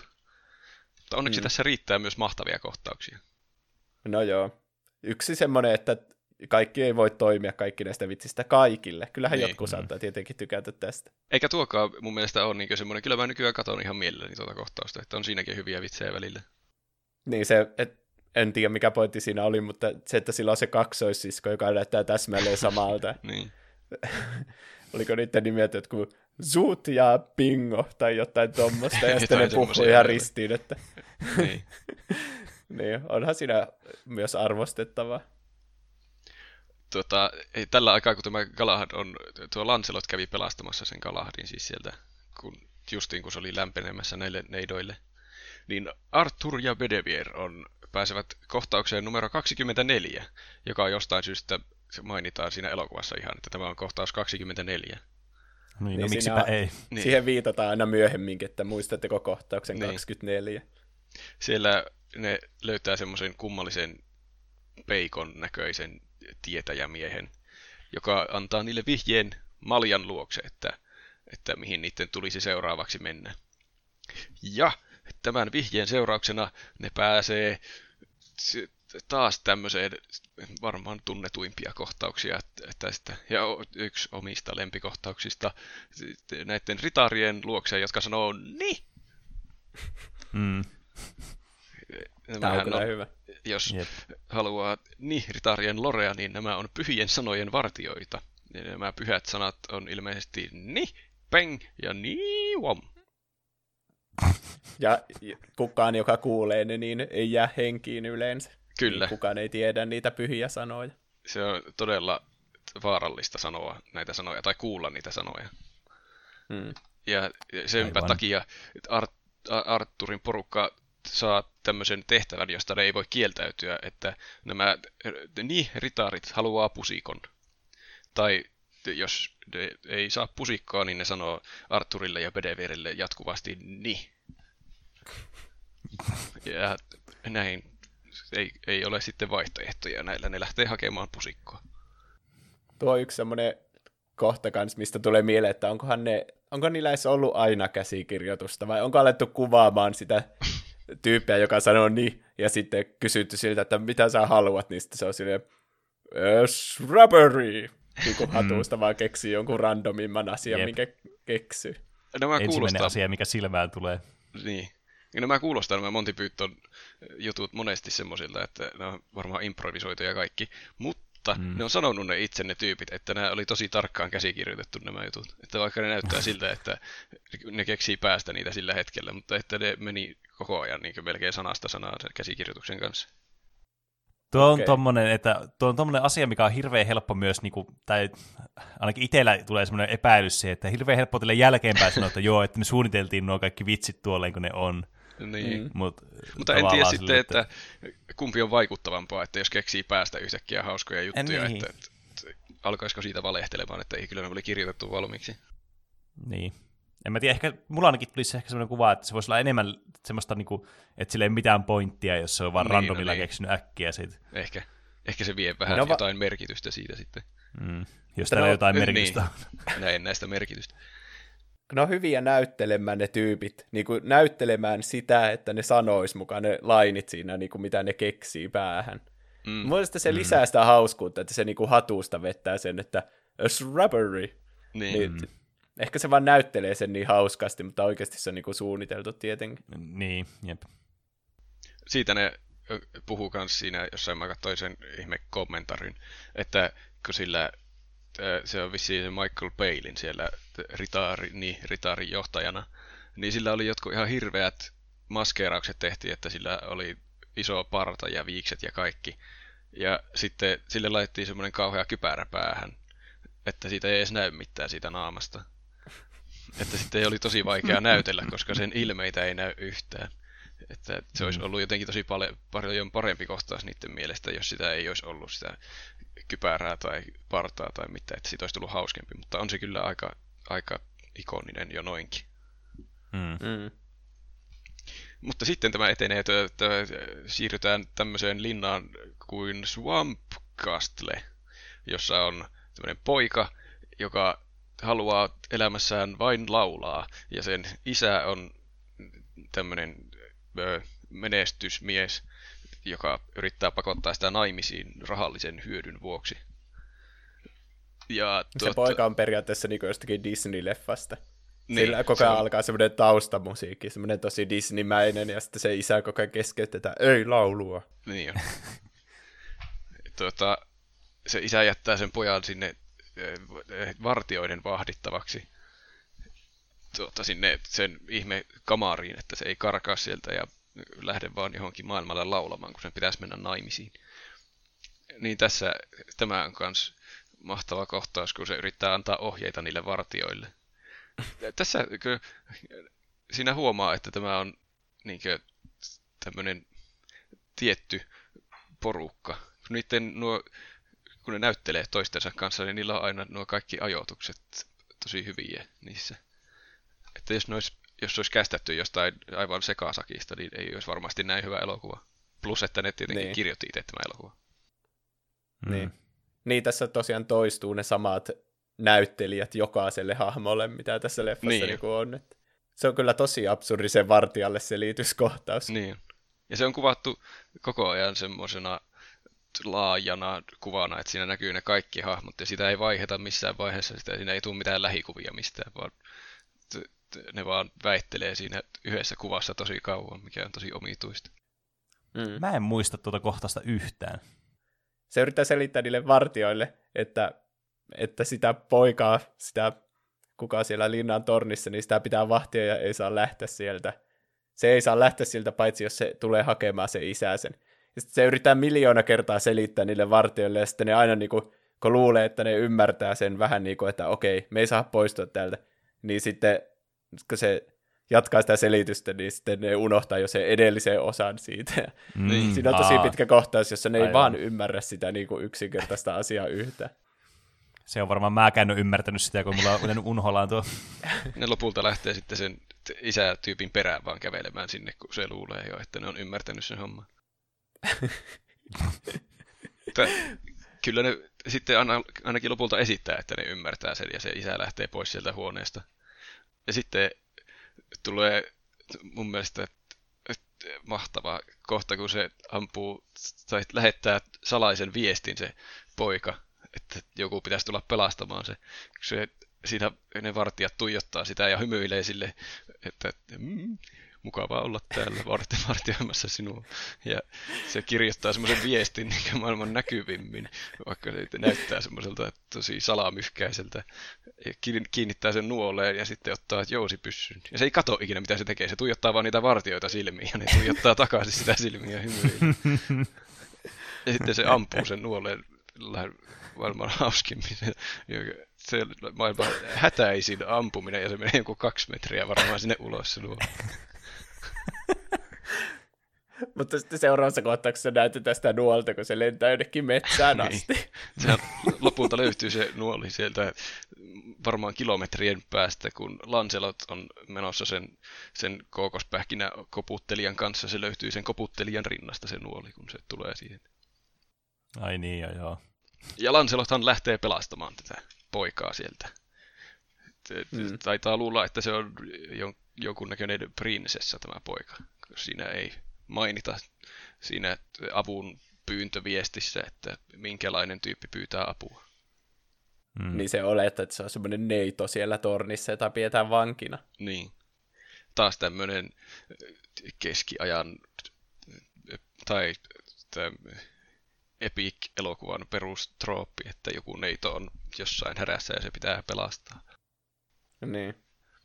Ja tämä tuota, Tässä oli muuten kans, tuota, siinä kun se tulee se nuoli sitä rintaan, niin siellä, se, se, siellä kuvauspaikalla niillä oli hirveänä savua. Ne vissiin teki moneen kohtaukseen savua, että se näyttää jotenkin sillain hämärältä ja utuiselta ja mysteeriltä. Mm. Niin ne teki tässä kohtauksessa jotenkin liikaa sitä savua. Ja ne ei tiennyt, että näkyykö niitä tyyppejä siinä kuvassa ollenkaan, kun ne sai toisella otolla hyvän, hyvän oton. Mutta sitten siinä otossa oli justiin liikaa sitä savua, niin ei tiennyt, että näkyykö niitä tyyppejä. Niin ne teki niin monta kymmentä ottoa lisää siitä ihan väsymykseen hmm. saakka. Ja sitten se lopulta oli paras otto, se toinen otto, ja sitten siinä näkyy vissiin tarpeeksi ne tyypit, niin se on siinä elokuvassa. no, mutta hyvä, että sen jäi hyvä otto siihen. Niin.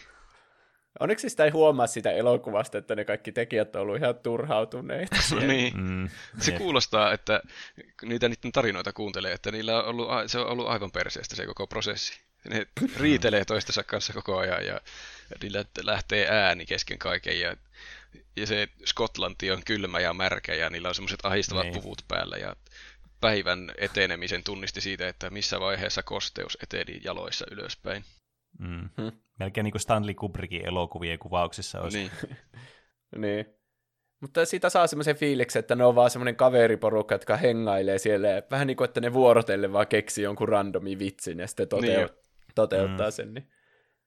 Me saatiin joskus pienenä inspiraatiota näistä just näistä Monty Pythonin hommista, että me tehtiin jotakin omia kummallisia videoita, missä vaan tapahtui kaikkea randomia me ei oltu kovin hyviä siinä, mutta me oltiin tosi innoissamme, että me ollaan niin kuin Monty Python, että joku istui portailla ja sille pulotettiin joku pehmeä pallo päähän. Ja sitten me oltiin, kuinka randomia hauskaa. Sun pitää lähettää ne, niin saadaan vihdoin meidän YouTube-kanavalle kontenttia.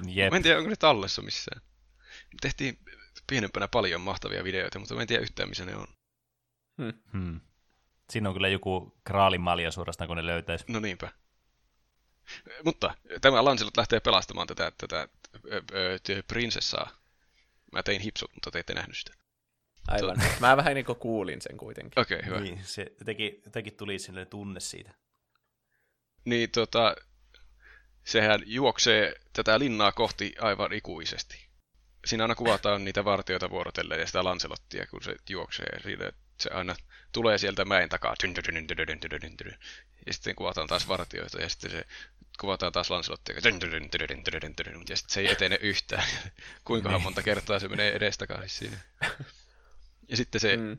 se kaikki perspektiivit tuhoutuu, kun se on yhtäkkiä siinä vartioissa kiinni ja tappaa sen toisen. Se on mun mielestä hauskempi vielä se toinen vartija, kun se on, ne kaikki on niin, niin, niin jotenkin epäpäteviä niissä hommissaan siellä linnassa. Jo. Sekin syö jotakin omenaa, mitä se syö, ja on vaan hei, kun se juoksee se ohi siitä se.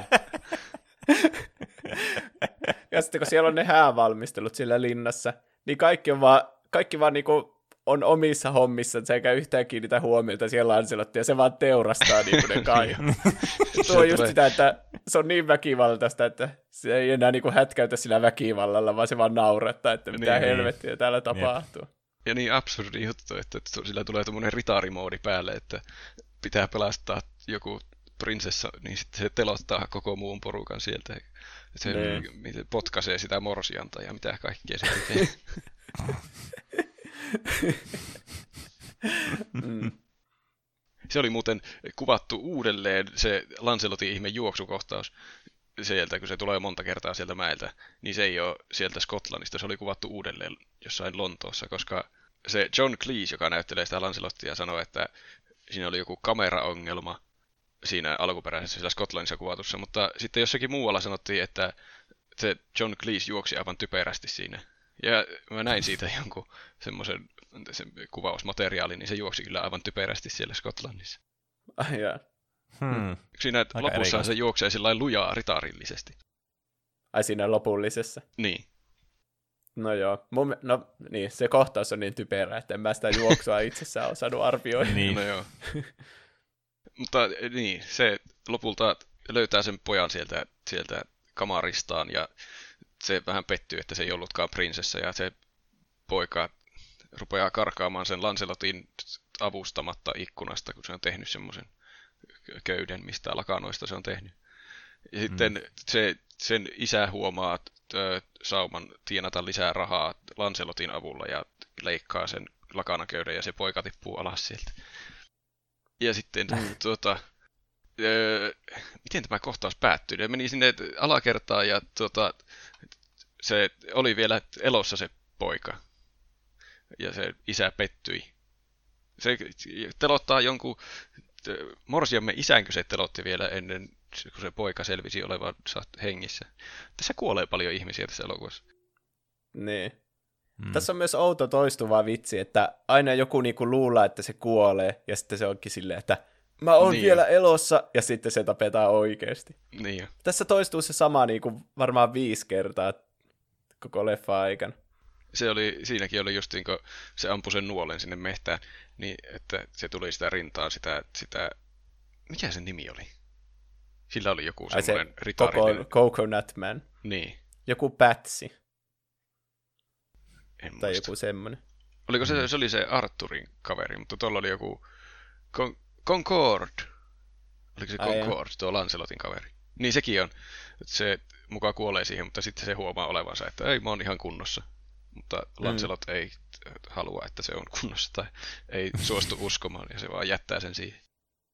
Vähän niin kuin siellä alussa, kun se yksi aiotaan laittaa sinne ruumisvaunuihin. Niin, Niin sitten se sanoo, että mä en ole vielä kuollut, mutta sitten se lyö se vartija sitä jollakin kepaakolla päähän. Niin. Mm. Hm. Ja tämä Lancelot lopulta lähtee se toiminta, toiminta elokuvamaisesti hyppää jotain köy, köyttä pitkin ja heilauttaa itsensä, tai yrittää heilauttaa sinne huoneen toiselle puolelle, mutta se jää roikkumaan siihen keskelle.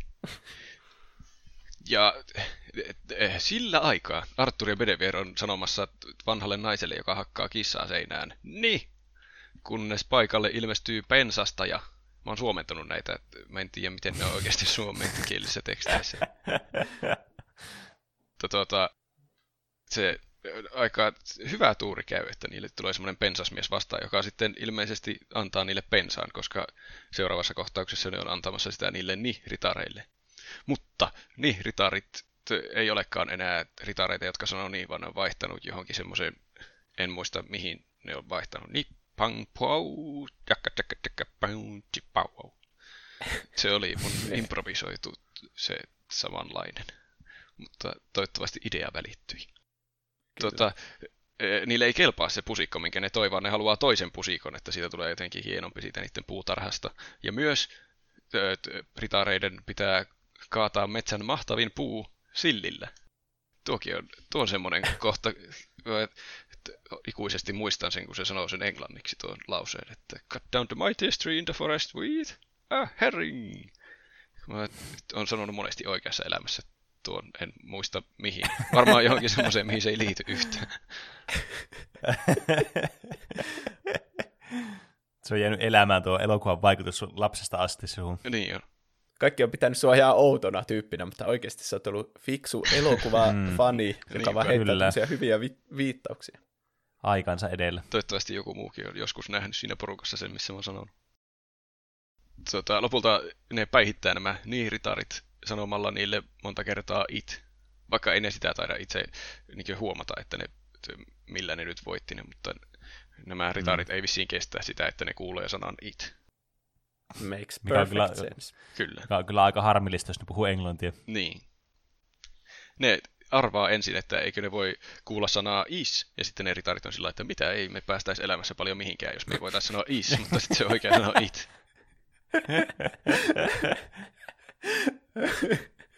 Wow. Tämän jälkeen nämä ritarit löytää toisensa uudelleen, ja löytää myös ehkä mun lempihahmon tästä elokuvasta, eli velhon, jonka nimi on lopulta Tim, Mm. joka ei ole yhtään velhomainen nimi. Tämä on kyllä ihan niinku, siis Tämä on kyllä niin, niin muistettava ja semmoinen ikoninen kohtaus kyllä tästä. Tosiaan tässä on kyllä niin paljon näitä niin kuin muistettavia ikonisia kohtauksia, niin tuntuu vähän sille aina niin kuin itsensä toistolta, ne sanoo, että tämä on niin kuin se Niin. kohtaus, mikä aina muistaa, ja tämä on se kohtaus, mikä muistaa. Tai sille voi mitään, tässä on vaan tosi paljon semmoisia kohtauksia, niin, mikä muistaa. jep. Mutta ne on justi yleensä tämmöisiä aivan typeriä hahmoja. Mm. ne käytti siihen velhokohtaukseen kaikki niiden erikoistehoste budjetin Joo. sitten siitä kahdesta saasta tuhannesta. Mm. Ja siellä oli se John Cleese seisoi semmoisella ihme vuoren huipulla siellä kaukana, niin siellä vissiin tuuli kanssa tosi paljon, ja se olisi voinut helposti kuolla sieltä, jos se olisi lentänyt alas. Mutta onneksi ei lentänyt alas ja pysyi hengissä. Sillä se on hyvä, kun se alkaa esittelemään se Tim niitä voimia, että se vaan tekee koko ajan sen keskustelun väliin niitä räjähyksiä joka suuntaan ja tekee siitä sen taikasauvasta liekin heittimen ja patsookan ja mitä ikinä. Sitten, sitten ne ritarit antaa uploadit sille, kun se esittelee ne. Ja tämä Tim hän vie lopulta nämä ritarit ö, luolan suulle. Oliko se Cave of Carbanorn? En muista, miten se kirjoitetaan. Se oli jotenkin vaikeasti. Mm. Jossa se varoittaa näitä ritareita, että siellä luolan suulla on vaarallinen olento, joka paljastuu, että se on pieni valkoinen pupu. Mm. Ja ne lähettää jonkun niistä turhista ritareista, jota niillä on siinä porukassa, niin tappamaan sen jäniksen ja sitten se hyökkääkin sen kurkkuun ja murhaa sen verenhimoisesti. Jep. Siis se jänis murhaa. Mm. Ja ne lähtee hyökkäykseen kaikki yhdessä ja se jänis vuorotellen tappaa vaikka mitä puolet varmaan niistä. se, se periaatteessa on... saa lentää se jänis, niin, se aina lentää niiden kurkkuun ja vääntää kurkku vaan auki. Se suihkii siellä ympäri sitä Battlefieldia. Sitten legendaarisia lainauksia lisää osa 43 ja puoli. Run away! Run away! Aina kun niille tapahtuu jotakin, niin ne huutaa run away ja lähtee johonkin turvaan juoksemaan. Mm. Tota, tässä oli kans, se niiden jänis oli hommattu, ne oli hommannut jonkun naisen, joka omisti jäniksen. Että keltä ne lainasi sitä jänistä siihen kohtaukseen. Niin se nainen ei halunnut, että se jänis likaantuu niin niiden piti kehittää joku uskomaton juoni, että jotkut hämää sitä naista jossain, vie sen huomioon muualle, ja samalla ne laittoi siihen semmoista jotakin se punaista väriä, että se on mukaan ihan veressä se jänis. Se oli ollut kuulemma hyvin ärsyyntynyt se nainen sen jälkeen. No mä voin kuvitella vaan.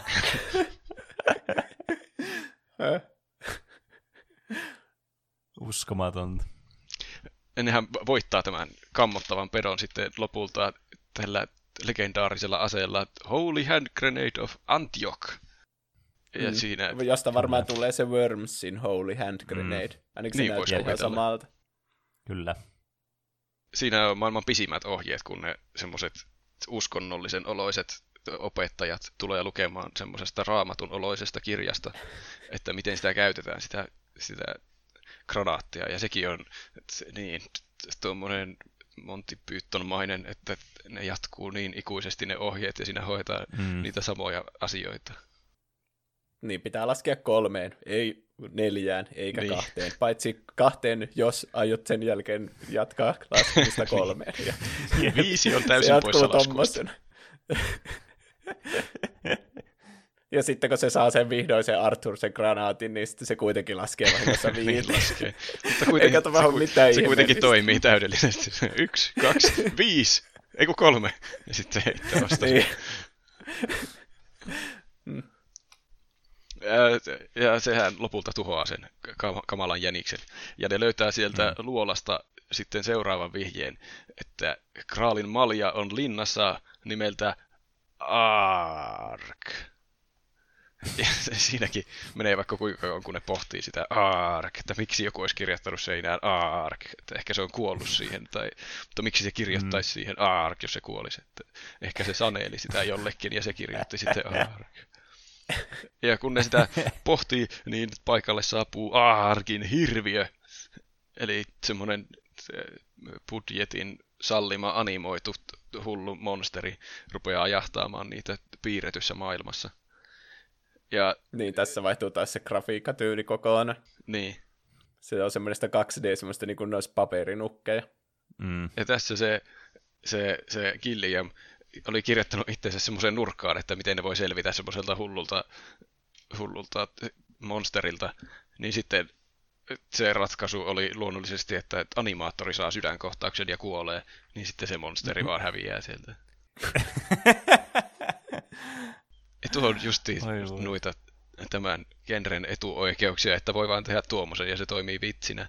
Vaikka on vaan kirjoittanut niin. itsensä tuommoiseen mahottavaan paikkaan, niin sitten ratkaisee sen tuommoisella typerimmällä asialla. Mm. Se on hauska näköinen, kun se haihtuu silleen, että siinä eka katoaa ne värit ja sitten se katoaa se loppu, semmoinen piirustus siinä. Niin. Mm. Tämän jälkeen ne pääsee Bridge of Deathille, eli tälle sillalle, jota vartioi tämä vanha outo peikko mies tietäjä kohtauksesta 24. Tämä, tämä on oli lempparikohtaus. Tämä on kyllä mm. yksi parhaista. Mä oon sanonut varmaan jokaisen, että tämä on yksi mun lempikohtauksista. Niin. Ei, ei, ei voi mitään. Tämä oli vissi ensimmäiseksi kuvattu kohtaus, tämä siltakohtaus, mitä ne teki. Ja sitten ja... niiden piti keksiä elokuva tämän ympärille, tämän mahtavimman kohtauksen.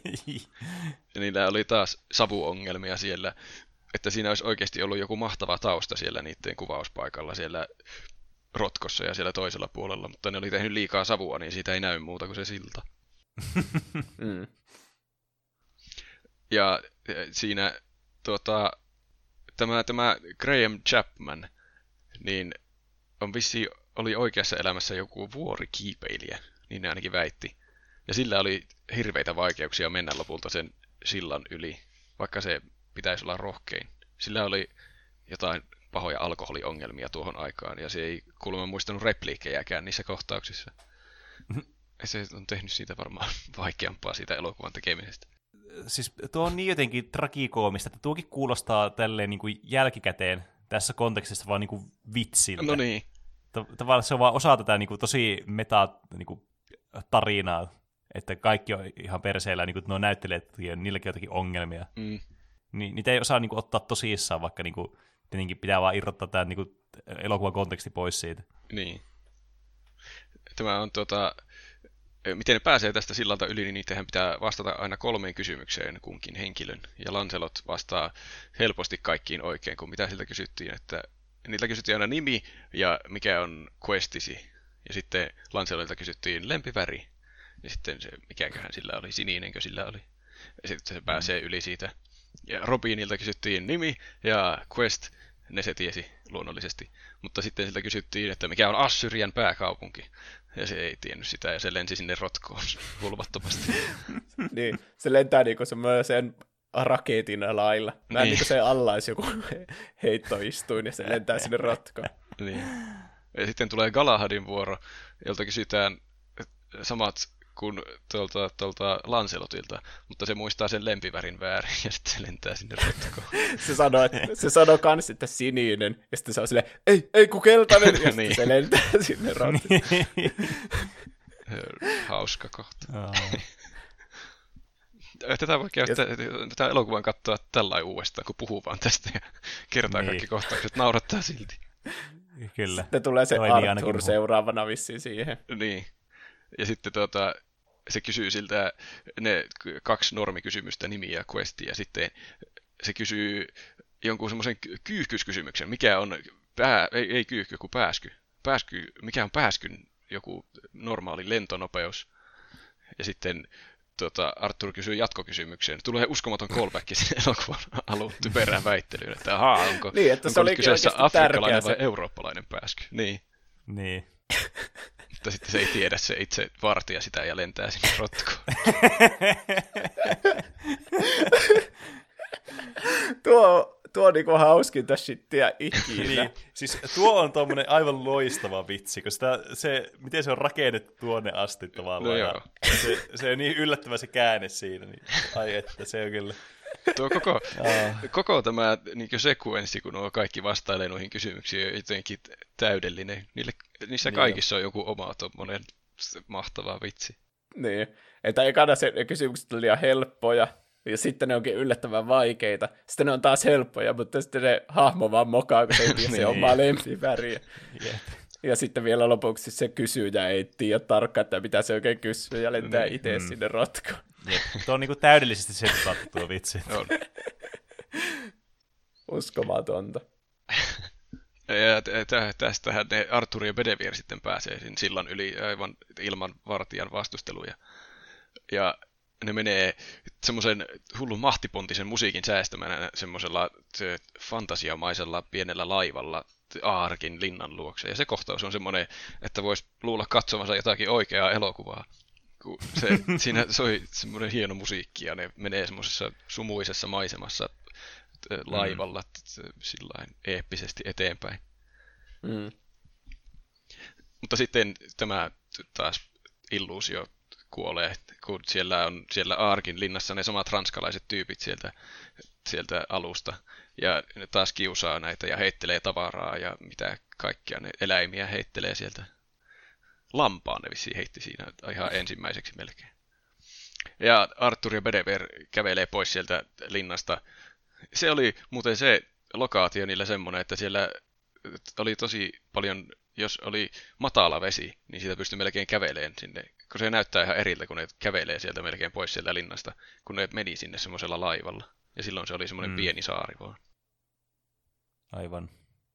Niin, ne tulee pois sieltä saarelta sillä masentuneena kävellen, ja sitten tota, ne summonaat armeijan jostain mäen takaa, mikä tulee niin ihan puskista, että niilläkin oli armeija. Okei, okay, ja tämä armeija oli vissiin taas budjettisyistä tätä näiden kuvausporukkaa ja niiden lapsia ja jotain yliopisto-opiskelijoita, mitä sinne oli saatu lainattua jostain.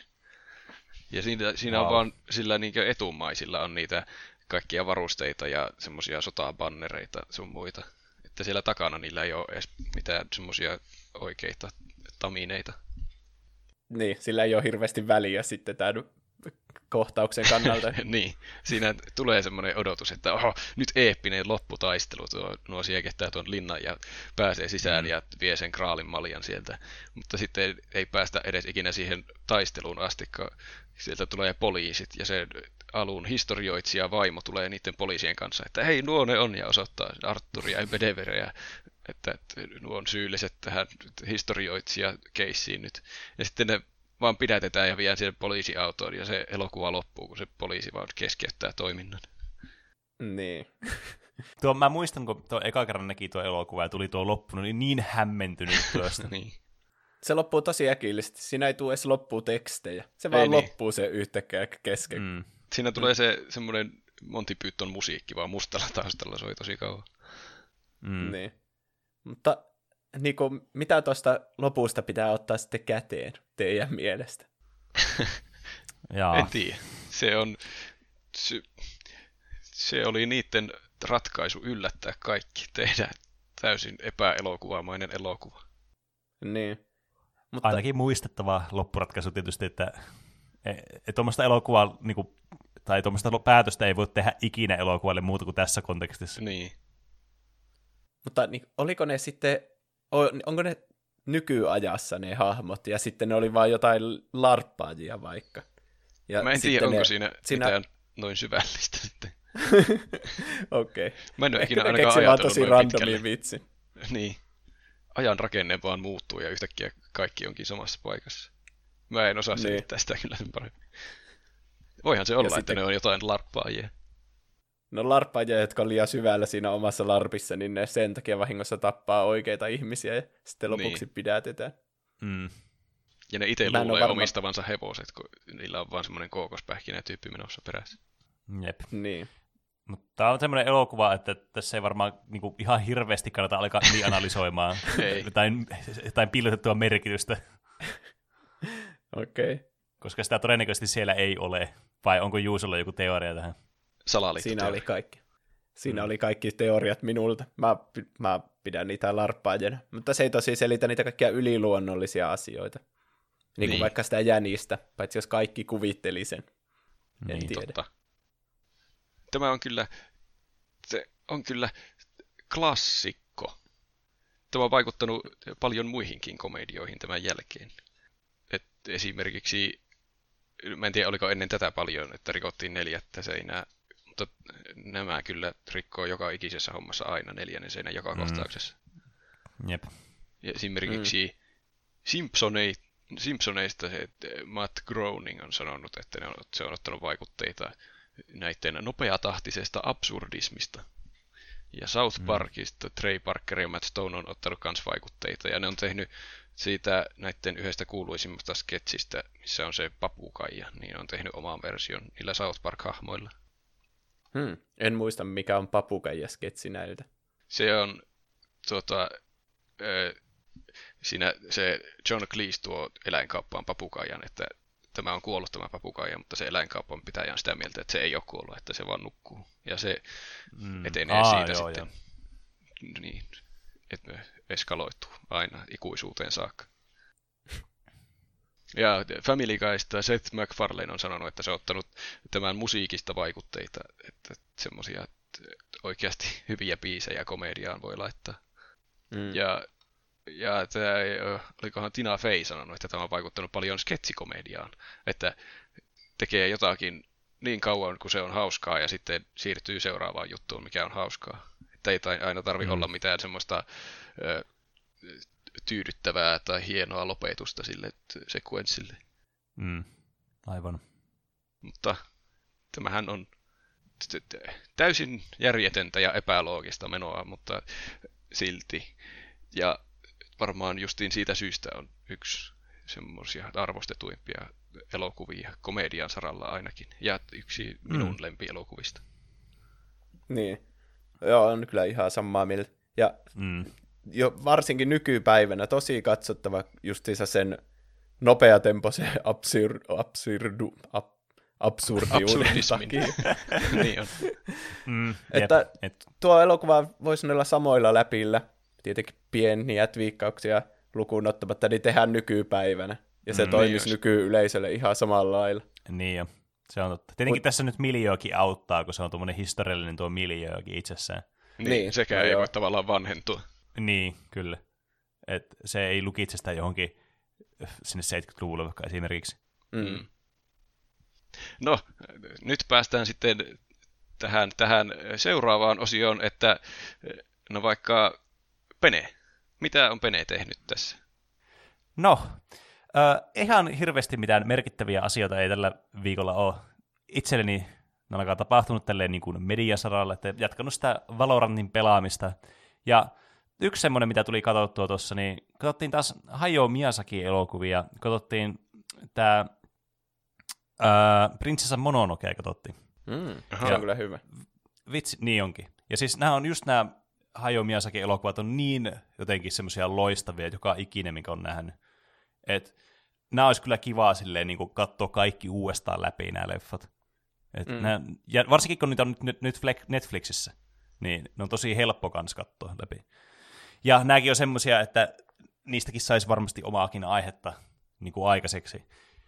Että voisi tehdä tämmöisen samanlaisen läpikäymisen näille sitten, kuin vaikka tälle Monty Pythonin elokuvalle sitten. Niin. Ni, niistä on mm. niin monta semmoista legendaarista, niin kuin niin. se No henkien kätkemää tulee nyt ekana niin. mieleen, kun se oli se, no, se, on se Oscar-voittaja sun muuten. Mm. Aika massiivisia elokuvia kyllä. Mäkin olen Jep. nähnyt niistä suurimman osan ehkä. Joo, itselläkin se. Mä en ole ihan kaikki nähnyt, mutta niinku suuri osa on tullut katsottu. Mm. On nähnyt ainakin jonkun verran. Mä en tiedä paljonko niitä edes mm. on kokonaisuudessaan. Mut siinäkin voisi olla sitten vaikka mahdollisesti semmoisia suosituksia kesälle ehkä. En, en tiedä, onko tämä joku foreshadowing, ei voi tietää. Mutta entäs, mitäs Juuso? Mä katsoin vihdoin sen Knives Out, onko se veitset Aa. esiin Suomen? Aa, joo. Semmoinen viime vuoden y- semmoinen monien suosikkileffa jopa. Mm. Se on tämmöinen mysteeri. Al- ainakin se alkaa tosi semmoisella perinteisellä, semmoisella Agatha Christie-tyyppisellä mysteerillä. Ja sitten tietenkin se on Ryan Johnsonin ohjaama ja käsikirjoittama, niin siinä voi olettaa jonkinlaisia käänteitä kyllä tulevan mukaan. Tosi, mm. tosi hyvä elokuva. Semmoinen niin niinku, mm. ei se nyt mullista koko maailmaa se elokuva, mutta semmoinen niinku solid, tosi hyvä viihdettä. Mm. Piti ainakin otteessaan sen koko elokuvan ajan. Kyllä. Ai, Tosi fiksusti tehty elokuva. Niin. Niinpä. Et, että semmoinen niinku, niin traditionaalinen niinku, elokuvatyyppi, tai tuommoinen dekkarista joku leffa, niin tosi hyvin niinku, tehty tuommoinen pienellä semmoisella twistillä siihen höystettynä. Että siitä saanut ihan niinku semmoisen tuoreen kokemuksen sitten. Se on, niin. se on kuitenkin erilainen semmoisena dekkarihommanakin, kun siinä tavallaan kerrotaan tosi aikaisin, mitä siinä tapahtuu, mutta sitten sitä tutkitaan koko elokuvan aikana, että mitä siinä oikeasti tapahtuu. Niin. Ja yleensä tommosilla on vaikea saada tyydyttävää loppua, mutta mun mm. mielestä siinä oli aika... Se Jep. oli hyvä paketti kyllä. Kyllä. Mitä Roope on tehnyt viikon aikana? No, mulla on ollut touhukas viikko. Mä oon hommannut uuden tietokoneen, tai uuden tietokoneen osia.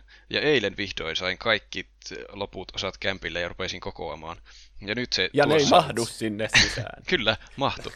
Tuli muuten semmoinen sydänkohtaus yhdessä vaiheessa, että näytönohjaaja ei mahu sinne sisään. Vaikka mä olin varma tilatessani, että se mahtuu sinne. Mutta sitten siinä oli vaan semmoinen yksi ylimääräinen osa, mitä mun vanhassa kotelossa ei ollut, niin se oli siinä tiellä, joka piti vielä irrottaa. Hui, se oli pelottava. Eli sydänkohtaus vältetty. Kyllä. Ei ehtinyt ne. vielä sydänkohtaukseen saakka, mutta oli jo matkalla. Ja tuota, se on nyt tuossa aika niin kasassa. Ehkä toimii. On siinä jo Windows. Ja mä tuota, sain Valorantin sen beta-avaimen. Aa, no niin. Että nyt on kaikki yhtä aikaa tapahtuu. En no, ole vielä ehtinyt sitä. testata. Mä, se no, oli... meidän pitää kyllä joku päivä testata. Niin pitää. Mä tuota, säkin näit jotakin unta silloin siitä, kun sä sait sen. Joo. Niin mäkin näin, tai mä luulin nähneeni unta. Mä aamulla heräsin, että olipa jännä uni, että oli mukava uni, että sain tuon betakeyn. Tuli sähköposti ja luin, että nyt sain betakeyn. Niistä mä olin oikeasti saanut sen. Ei se yleensä toimi niin päin. Mitä ei niin. helvettiä te selitätte? Tässä Valorantissa on jotakin mystisiä voimia. Mer- Tuleeko se jostakin ylemmältä taholta se petakoodi, että te näette siitä ekana unta tai jotain. Niin, se alkaa vissinkin. näyttää kyllä silleen. Sunkin pitää kokeilla, että tuleeko sulla joku ennen uni, jos sä katsot sitä striimiä. Niin. Jep, niin, testi. varmaan. Hmm.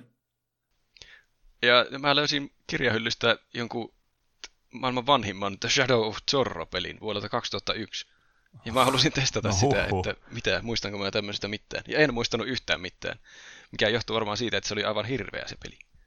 Ai vitsi, tuo on semmoinen, mikä sun pitää pelata, ja pitää kertoa sun mietteet tosta, kun puhutaan paskoista pelikokemuksista joskus. Okay. Niin, lisää paskoja peleille. Pitää, pitää suunnitella sitten ennen sitä, että ajoitan tuon pelin pelaamisen.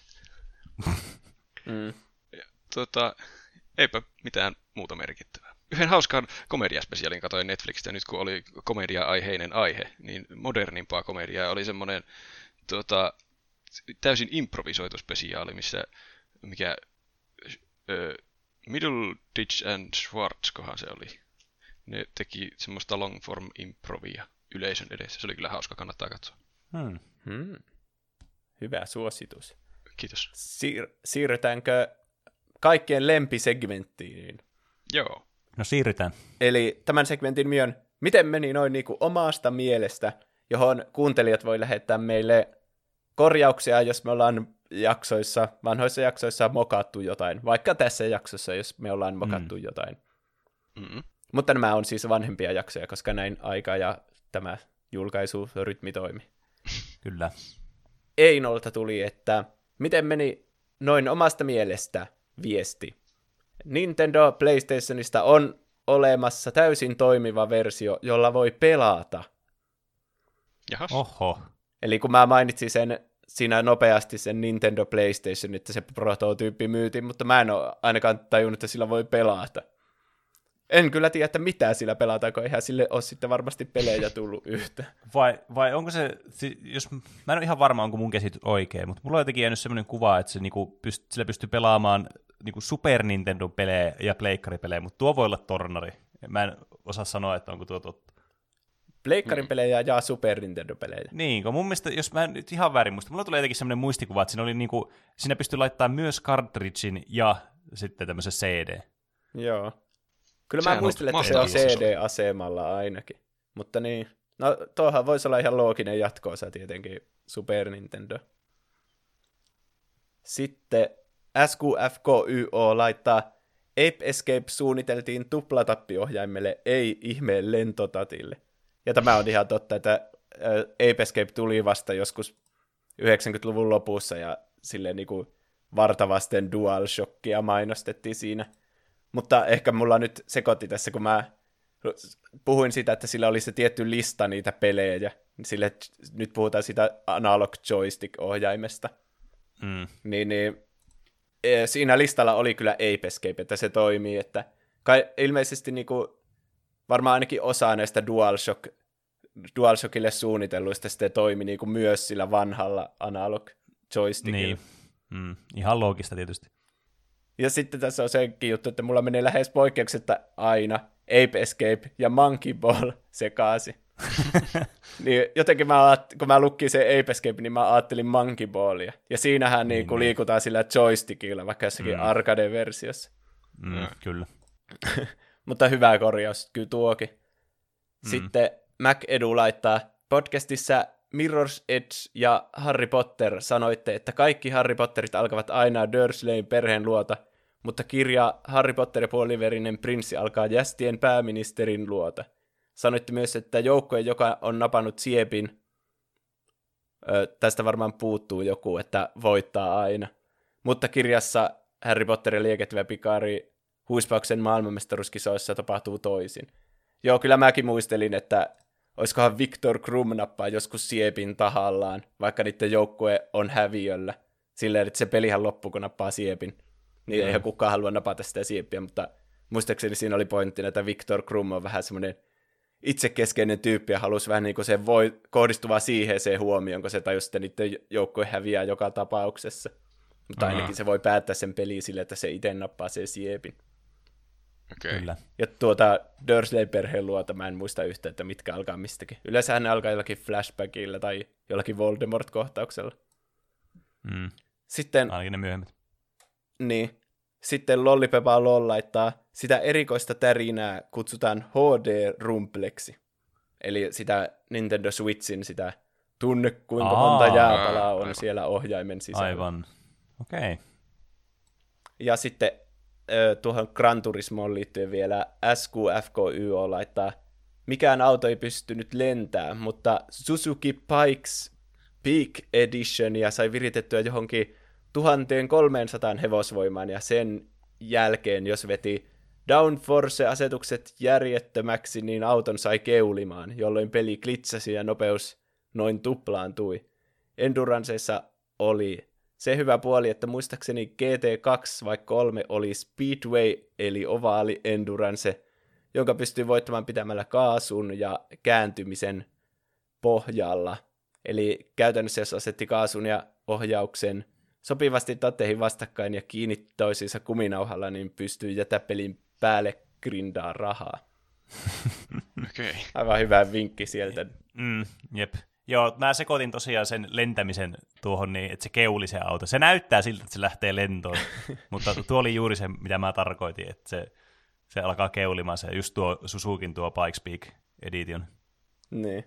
Sitten joku mainitsi kanssa niistä, että niitä, nyt pitäisikö mun katsoa ihan täällä, Le Gets laittoi, että jostain 8-48 tunnin kisoistakin olisi, mutta se ehkä on SQFKY on mukaan iRacing Endurance. Mm.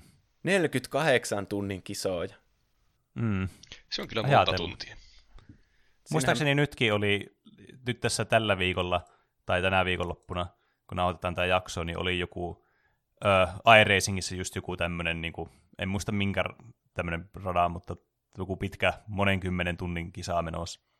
Voi luo. Hmm. Siinähän pitää hmm. olla kaikki ruuat ja sitä pitää pelata pöntöltä käsiin.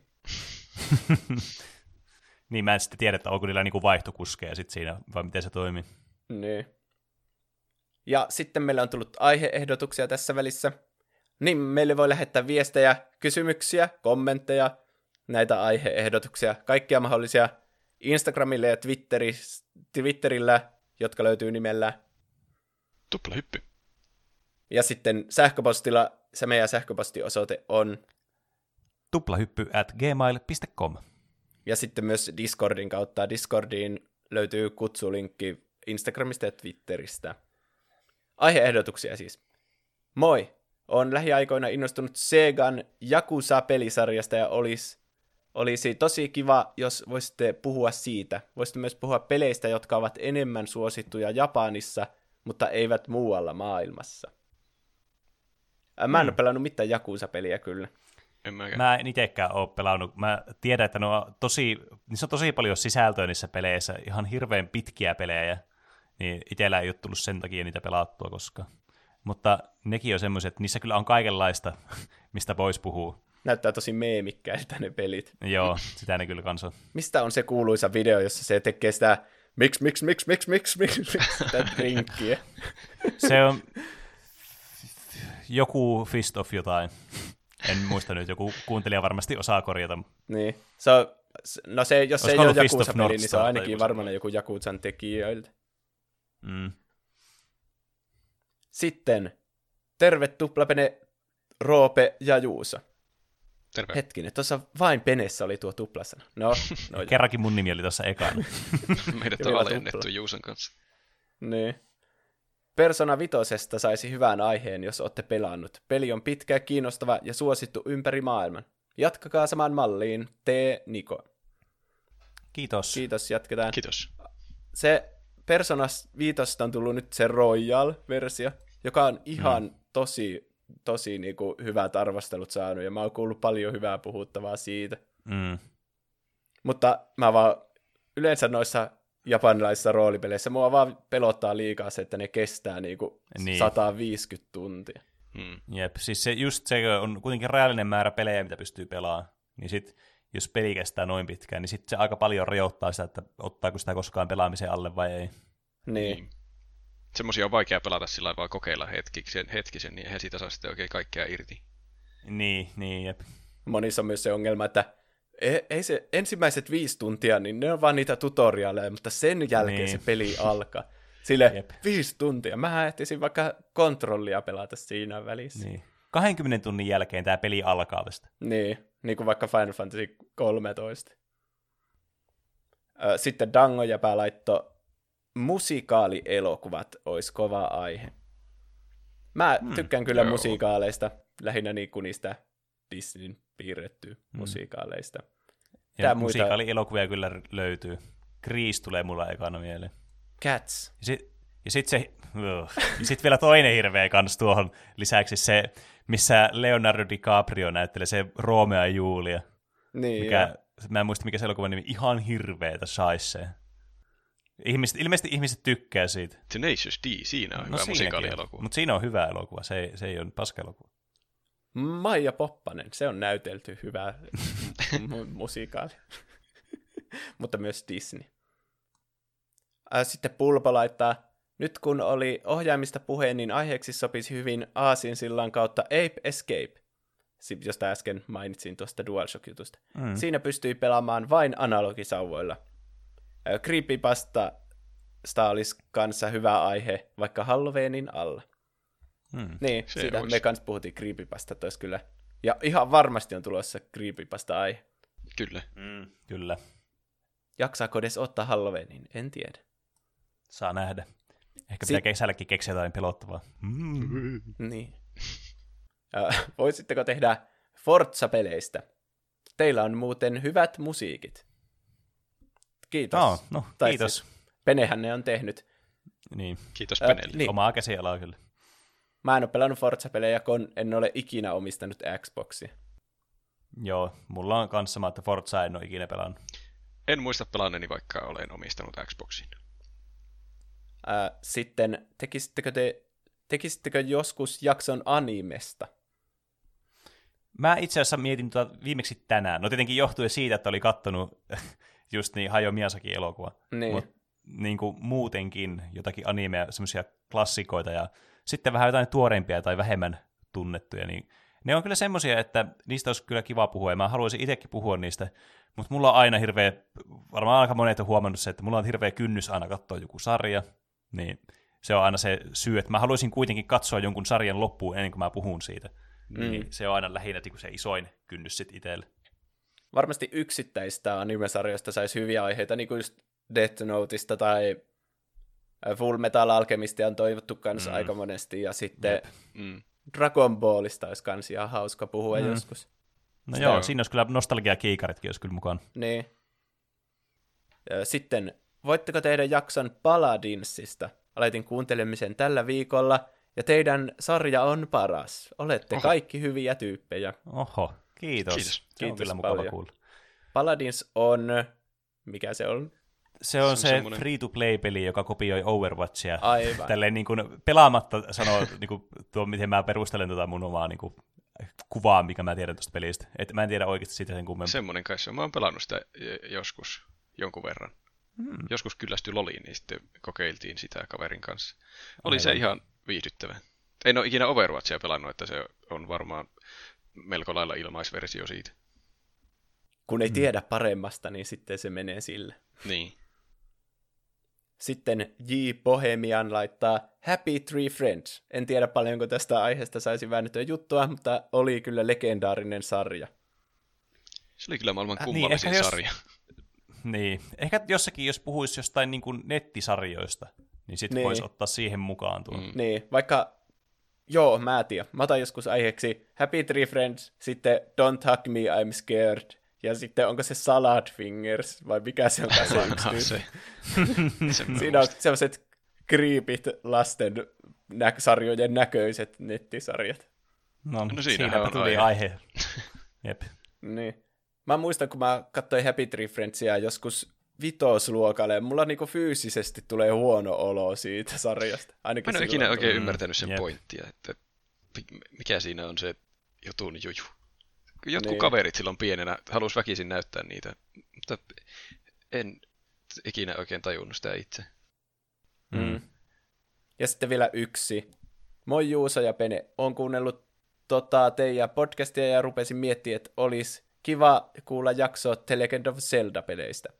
Ja jälleen kerran semmoinen, mitä toivotaan usein. Mm, Ja- ja. Kyllä, ja jälleen kerran semmoinen aihe, mistä varmasti tullaan puhumaan. Niin.